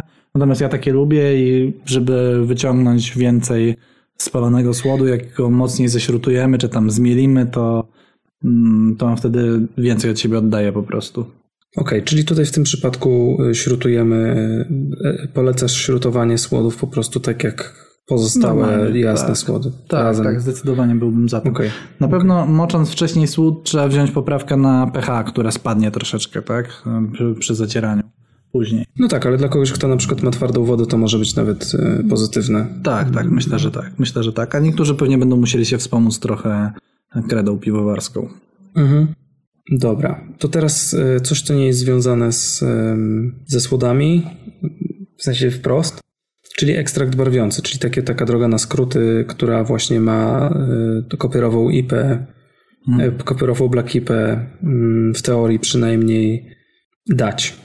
Tak, to pewnie Tomasz grzmiałby, że to nie jest zgodne z duchem kraftu i pewnie trochę nie jest, w sensie jest, jest no, no pójściem na skróty. Znaczy moim zdaniem zabarwienie Blackipy tylko i wyłącznie ekstraktem barwiącym po pierwsze będzie bardzo drogie, bo trzeba go dać naprawdę sporo. E, a po drugie, no trochę właśnie moim zdaniem to się mija z celem. To znaczy, jeżeli celem jest uzyskanie ciemnego piwa, które smakuje jak jasne, to być może jest to najlepsza droga. Natomiast moim zdaniem to nie ma sensu po prostu. Ja wolałbym, żeby, żeby w, tym, w tej Blackipie coś tam się jednak pojawiło z czekolady, z jakiejś lekkiej, lekkiej tostowości tak tak dalej, więc e, wydaje mi się, że, że jednak ciemny słód jest potrzebny. Natomiast da się dodać e, ciemnego ekstraktu barwiącego. Najczęściej to się mówi się na to Cinamar, dlatego że Weyerman ma w swojej ofercie e, właśnie ekstrakt barwiący, który się nazywa Cinamarem. Mm, natomiast też innych firm są, są ekstrakty barwiące. Nie pamiętam, jak one się nazywają, ale, ale generalnie są i można, można kupić inny. Natomiast też trzeba wziąć pod uwagę to, że to nie jest tak, że one nie wprowadzają żadnych smaków, dlatego że Cinamar mm. moim zdaniem daje takie dość silne orzechowe aromaty. Stosowałem go niedawno do tej Black IPA, którą robiłem w browarze i, i rzeczywiście ten Cinamar nieco zmienił profil, e, profil piwa. Natomiast no, no, oczywiście to jest w bardzo dalekim planie i być może większość ludzi, która nie wie, jak było robione to piwo, nie zauważy tego. Natomiast ja jakby przed dodaniem Sinamaru to piwo smakowało troszeczkę inaczej niż po dodaniu Sinamaru, więc nie jest też tak, że ono nie wprowadza w ogóle żadnych smaków. Tak, no ja używałem takiego ekstraktu barwiącego z, z, polskiej firmy WES, wytwórnia ekstraktów słodowych i ten ekstrakt z kolei wprowadza troszeczkę takie porterowe nuty, takie powidłowe bym powiedział, powid powideł śliwkowych, coś takiego. No to, do, do Black to średnio pasuje. Tak, tak. Znaczy ja tam wtedy to tylko dawałem właśnie tak, żeby to była, zamiarem było uzyskanie ciemnego piwa, które smakuje jak jasne, więc e, niedużo tego było tam i, i, i pod chmielem to zniknęło, ale wiesz, e, bo ja to robiłem metodą prób i błędów, nie? I jak sobie zlałem tam szklankę i dodawałem kolejne porcje, to próbowałem i im więcej tam dodawałem, tym, tym bardziej to było to czuć. Także to też trzeba zwrócić na to uwagę. Ja bym tylko chciał powiedzieć, że uważam, że ekstrakt barwiący to jest świetna sprawa, jeżeli chcesz dociemnić Black IPę, która jest zbyt jasna. Że jeżeli mm, podeszło się zbyt zachowawczo do zacierania i uzyskało się zbyt jasne piwo, to warto y, tym ekstraktem barwiącym ratować wtedy to piwo. Tak, ja też bym e, sugerował użycie właśnie tego do korekty, e, korekty koloru. E, ja zrobiłem właśnie dokładnie to przy, przy Black Ipie, teraz jak ważyłem w browarze, że mm, pierwszą warkę wybiłem czarną przy użyciu słodu Black ze słodowni Best Malts, mm, a drugą warkę wybiłem jasną i miałem nadzieję, że ona mm, jakby, że ta pierwsza była na tyle ciemna, że udźwignie kolor czarny, e, dolewając do niej e, jasne piwo. No tak się nie stało, więc musiałem to właśnie skorygować, skorygować Cinamarem, którego ostatecznie poszło całkiem sporo, bo, bo był mniej wydajny niż ja myślałem. Natomiast no, do korekty takie rzeczy są, są naprawdę w porządku, dlatego że można też właśnie, tak jak powiedziałeś, metodą prób i błędów dolać trochę, zamieszać, zobaczyć jak to, czy, czy, czy, czy uzyskaliśmy taki kolor, jaki chcieliśmy, później dodać ewentualnie więcej i tak dalej, i tak dalej. Tak, i fajne jest też to, że mm, wydaje mi się, że można to spokojnie mm, po fermentacji już dodać, w sensie ilość tego cukru, którą wprowadzisz do piwa tego zielonego, e, będzie tak niewielka, że to spokojnie tam drożdże nie naprodukują żadnych nieprzyjemnych rzeczy. Mm, tak, Rozumiem, zdecydowanie. Tak, tak, tak. Tam jest bardzo mało cukru. W tej chwili nie pamiętam ile dokładnie, natomiast można sobie tam przeczytać to e, na opakowaniu i wziąć na przykład korektę przy refermentacji, dodać tak. trochę mniej cukru. Tak, jestem tego samego zdania. No dobra, to chyba o tych metodach barwienia e, wyczerpująco żeśmy teraz podyskutowali, mam wrażenie. To przejdźmy w takim razie do tego, co i tygryski i pofer lubią najbardziej, czyli do chmielenia. I tutaj zadałeś takie pytanie, czy, ty, czy chmielić tak samo jak każdą inną IPA. I mam wrażenie, że tutaj będziemy się nie zgadzać, bo ja uważam, że tak, że, że wybór chmielu może być dokładnie taki sam jak do jasnej IPy. Ja się zgadzam z tym, nie, nie, nie, Aha, nie będzie okay. ten, natomiast rozwinąłbym to trochę e, i powiedziałbym tak, że chmielimy Black IPę tak, jakbyśmy mieli jej odpowiednik jasny. Czyli jeżeli chcemy mieć West Coasta, no to wiadomo, że, e, że chmielimy na goryczkę. Jeżeli chcemy mieć New Englanda, no to chmielimy tylko i wyłącznie na aromat do, do Whirlpoola czy tam na, na Hopstand, tak? E, to, to, o czym trzeba też pamiętać przy chmieleniu Black Ipy, to to, że chmiele e, dają zupełnie inny efekt w ciemnym piwie. I, mhm. i, i to trzeba, trzeba wziąć pod uwagę. Trzeba zwrócić uwagę na przykład, że niektóre chmiele lubią dawać bardzo mocny, mocne liście czarnej porzeczki, której aromat ja na przykład bardzo lubię, natomiast dużo ludzi to e, identyfikuje jako kocioł kuwetę. Mm, I, no i wtedy trzeba unikać tego, no bo, bo, bo, bo po prostu Black IPA będzie niesmaczna i będzie odrzucająca dla niektórych. Tak, ale moim zdaniem Sorachi Ace. Mhm. No mów, mów. Moim zdaniem dość mocną kocioł kuwetę, znaczy dla mnie to wciąż będzie czarna porzeczka, e, daje Galaxy i, i na przykład z tym, z tym chmielem trzeba uważać. Tak, ale na przykład z kolei Sorachi Ace, który w białych piwach, w białych, w jasnych piwach e, śmierdzi kiszonymi ogórkami, e, już w ciemnym piwie wydaje fajnego kokosa.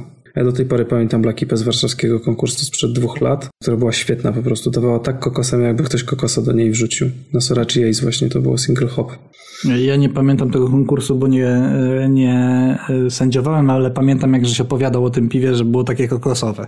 Tak, tak. No, fajne było. Um, ale są takie, są takie chmiele, y, które kojarzą się bardzo mocno z, z Black i wydaje mi się, że Simco tutaj będzie takim, który każdemu Mm, pierwszy przyjdzie do głowy, jeżeli chodzi o Black prawda?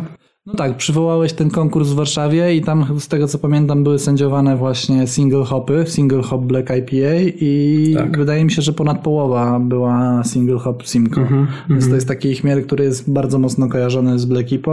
Też dlatego, że on daje bardzo, bardzo fajne, żywiczne aromaty i w ciemnym piwie to jeszcze bardziej wychodzi i moim zdaniem do tej Black IPy dużo bardziej to pasuje.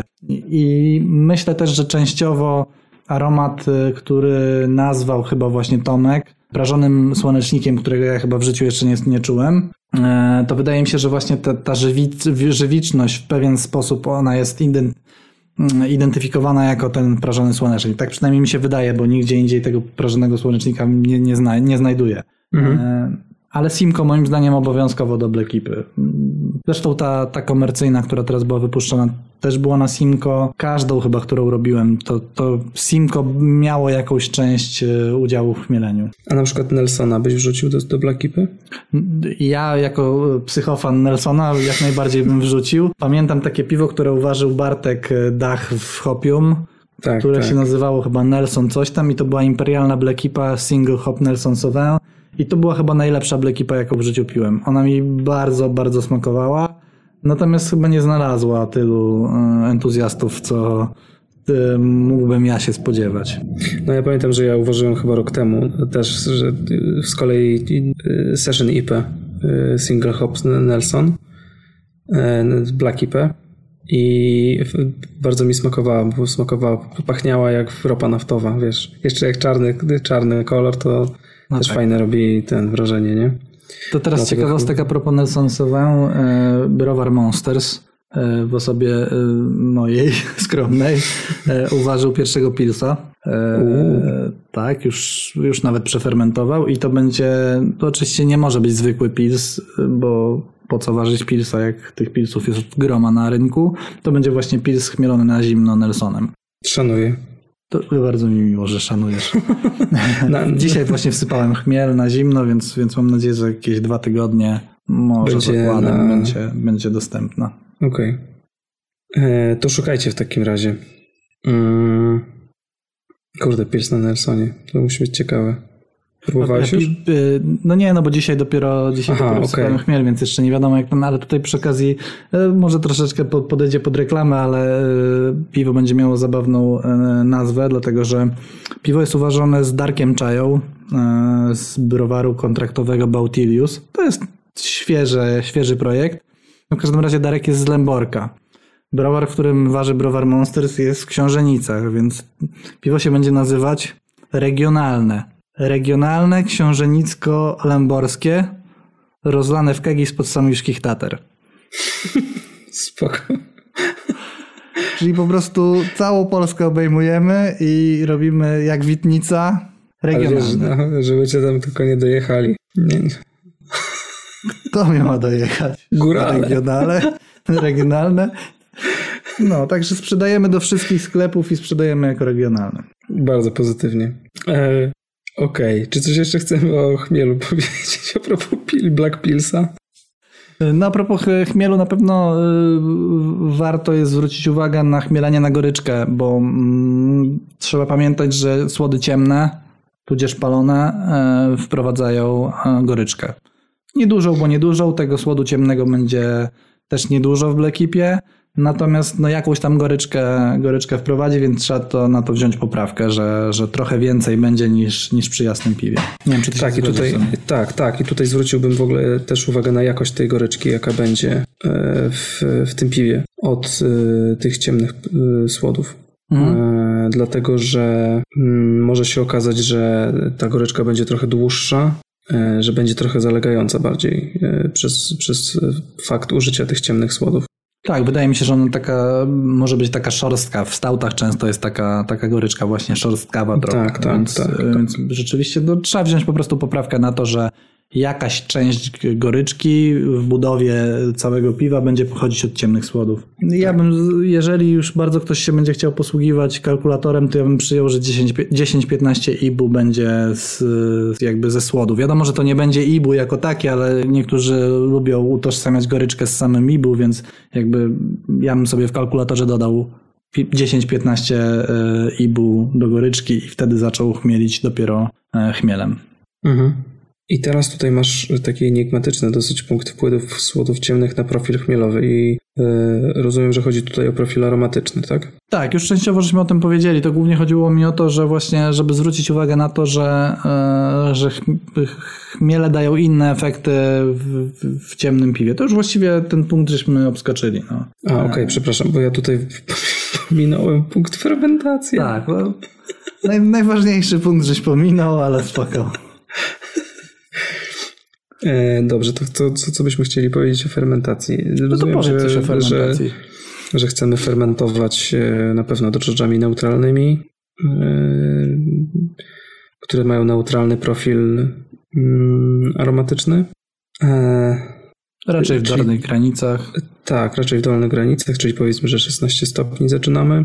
I tutaj myślę, że głównie powód jest taki, że znaczy, wydaje mi się po prostu, że wrzucanie estrów jeszcze do takiego piwa spowoduje, że ono, że tam za dużo się będzie działo, że ono zacznie być mulące takie. Black IPA. Ja jestem tego samego zdania. Kiedyś żeśmy, jak żeśmy nagrywali e, odcinek o którymś ze stautów, to mówiliśmy też o fermentacji i o tym, że w, jednak w ciemnym piwie estry nie są pożądane, bo nie fajnie grają z spalonymi sło- słodami. E, I tutaj jest trochę ten sam, ten sam e, motyw, dlatego że te estry będą niefajnie pachnieć po prostu w połączeniu z, z aromatami ciemnymi, których co prawda będzie niewiele, to jednak e, no nie fajnie to się komponuje po prostu. Fajniej byłoby mieć czysty profil drożdżowy z dużą ilością chmielu, który da główny aromat temu piwu, a, a ten ciemne słody będą tylko uzupełnieniem bez żadnych estrów najlepiej. Tak.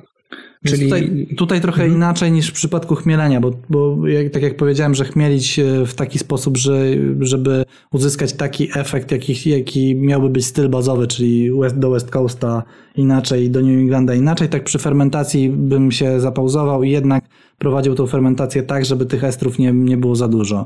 No bo w przypadku New Englanda można tam puścić drożdże wyżej, żeby trochę tych estrów weszło. Tak wydaje mi się, że tutaj e, w Black IPA to, to nie będzie pożądane.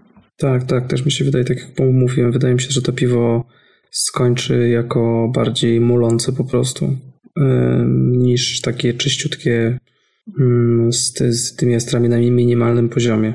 Dlatego jeżeli ktoś chce te, y, zrobić coś bardziej New Englandowego, to wtedy powinien po prostu chmielenie zmienić, a nie fermentację. I, i, i już, no. No, to mam jeszcze ostatni punkt, który mnie bardzo intryguje, a y, w scenariuszu jest postawione pytanie, na które ja nie znam odpowiedzi i miałem nadzieję, że ty może będziesz znał, a jak nie będziesz znał, to sobie spróbujmy podyskutować, z czego to może wynikać. Czyli czemu Black IPA zawsze ma bardzo ładną, drobną, kremową pianę? Bo to jest dla mnie nie do końca zrozumiałe, czemu tak jest. Wiesz co, ja oglądałem, s- znaczy słuchałem sobie e, podcastu jakiś czas temu, jakoś nie wiem, z półtora roku temu podcastu mm, z The Brewing Network, w którym e, rozmawiali o pianie. I okazuje się, że czynnikami, które poprawiają pianę mm, są zarówno palone słody, jak i e, chmiel, żywice chmielowe. Mhm. E, I wydaje mi się, że kombinacja po prostu tych dwóch czynników że być może jest tak, że tych słodów palonych jest wystarczająco dużo, a nie za, ale nie za dużo, żeby ta piana była ładna, drobna i e, trwała. I jeszcze w połączeniu z dużą ilością chmielu, to wiesz, jest e, efekt, efekt synergii. I, I, tutaj bym się doszukiwał. Um, ogólnie w ciemnych piwach mam wrażenie, że piana jest taka bardziej ma lepszą prezencję niż w Ma ładniejszą budowę, nie, zgadzam się. Natomiast w stautach nie będziesz miał tak ładnej piany, jak właśnie masz w Blackipie.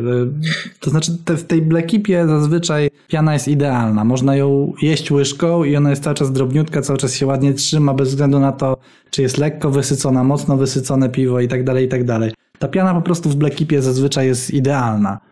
No chyba, że piwo jest przegazowane i wtedy robią się duże bąble, ale ogólnie rzecz biorąc, zazwyczaj jak piję Black Ipę, czy to swoją, czy to y, czyjąś, czy nalaną w pubie, to ona zawsze ma przepiękną pianę. Mhm. W sumie jak jesteśmy przy pianie, to, to jest coś, czego nie ująłem w scenariuszu, a na co też warto zwrócić uwagę, co odróżnia Black od American Stouta w pianie. Piana w Black Ipie będzie prawie że biała, lekko złamana.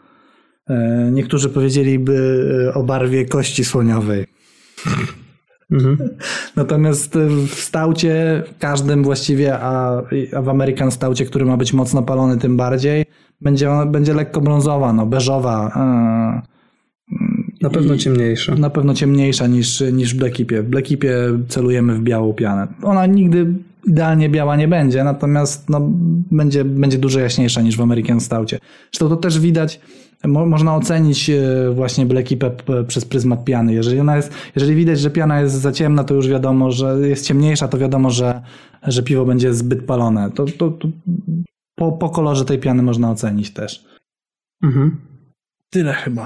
No, no i właśnie to, to tak jak mówię, że wydaje mi się, że różnica podstawowa pomiędzy stautami a Black Ipą jest taka, że, że w stautach nie ma aż tyle chmielu. Wspomaga budowanie tej piany. Tak, zdecydowanie. I, I, tutaj bym się doszukiwał odpowiedzi na to, na to pytanie, które postawiłeś. No, e, czyli pan, pan Aleksander, e, profesor doktor Aleksander Churko wytłumaczył Państwu, dlaczego Blekipa ma taką piękną pianę. Tak, znaczy wytłumaczył, co podejrzewam, bo nie wie. Ale podejrzewa. Dobrze, że wie, że nie wie. E, ale wiesz co, ja tylko, bo tutaj nie dodałeś tego punktu, a wydaje mi się, że może być ciekawy jeszcze taki króciutki. E, o ratowaniu różnych rzeczy związanych. I na przykład, bo powiedziałeś o tym, że może wyjść za ciemna Blackipa. Jak byś ratował zbyt ciemną Blackipę?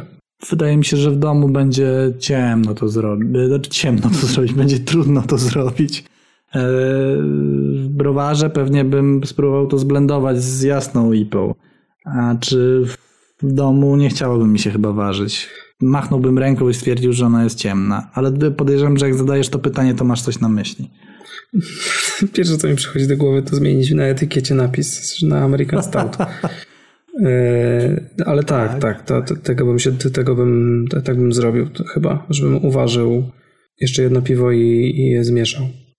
Jeżeli komuś naprawdę zależy na tym, żeby to, żeby to jakoś ratować, tak? No bo to, to już za jasną można jakoś próbować, tak jak wcześniej żeśmy mówili, tym ekstraktem barwiącym, mm, ale za ciemną e, może być trudno. Też mi się tak wydaje. To, na co na pewno trzeba zwrócić uwagę też przy Blackipie, to, e, to to, żeby nie wyszła za kwaśna, bo jednak ciemne słody wprowadzają pewną kwaśność i na to trzeba zwrócić uwagę. Tak, czyli tutaj e, kłania się albo profil wody, albo mm, po prostu pH w trakcie zacierania i, i w ogóle no, no, no profil wody. Ja e, jako, jak już jesteśmy przy profilu wody, bardzo się mocno wzbraniałem przed modyfikacją wody, natomiast teraz widzę, że w browarze jest to konieczne przy niektórych, e, przy niektórych stylach i na przykład IPy, odkąd dodaję chlorku do wody, zaczęły wychodzić e, bardziej New Englandowe niż, niż wcześniej.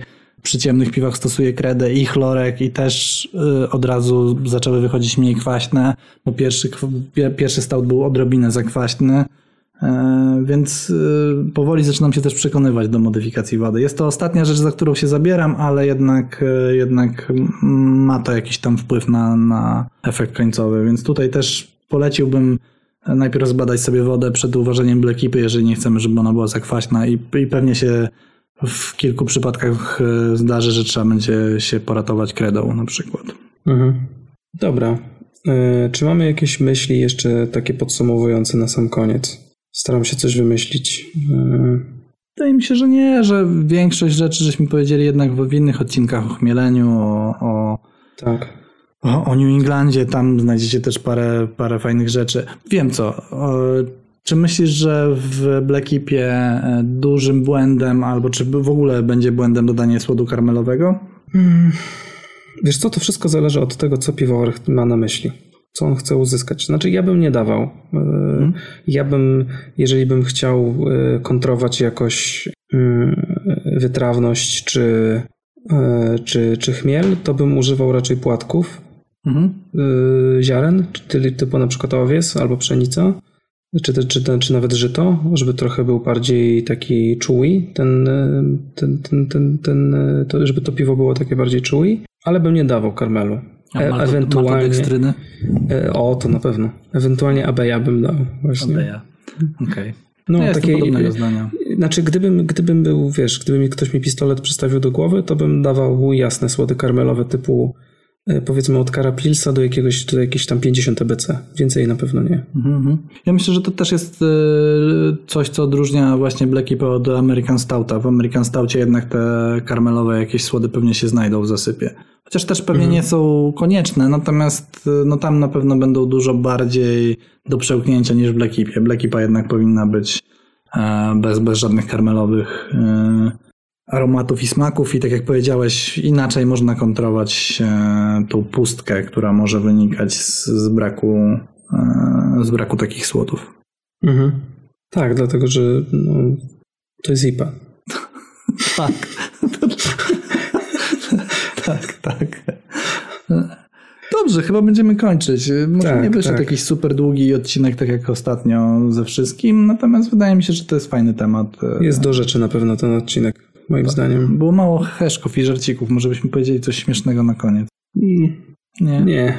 Dobrze. Dobrze. To e, Aleksandrze, żegnaj e, naszych e, laborantów. Słuchajcie, to w takim razie y, wy napiszcie coś, jakieś śmieszne rzeczy w komentarzach, e, tylko bez przekleństw. Pozdrawiajcie Przemka i Iwanka E, i dziękujemy wam za wysłuchanie tego odcinka, za wysłuchanie kilku naszych słów o Blackipie. Klikajcie we wszystko, co tam znajdziecie na, na YouTubie. Żegnają i pozdrawiają was Janek z Browaru Monsters Na razie. i Olek. Na razie. Ja jeszcze jedną rzecz chciałem powiedzieć, bo mm, najwyżej się to gdzieś wklei wcześniej. Można wiesz, w tym, no. Nie, bo sobie przypomniałem, bo y, to, to jest temat niezwiązany z Black ale y, w czasie tego, jak nagrywamy alchemię, jak nagrywamy laboratorium, to ja bardzo często spotykam się z jakimiś wyrazami y, sympatii, y, wdzięczności od, od słuchaczy. E, Nie wiem, na przykład e, chłopak, który wygrał ostatnio Warszawski Festiwal Piwa, Warszawski Festiwal, e, konkurs, Warszawski konkurs piw domowych. Przyszedł na stoisko browaru Monsters i w ogóle mówi, że dziękuję, że to wszystko przez laboratorium, że to mu wyszło, to mu wyszło.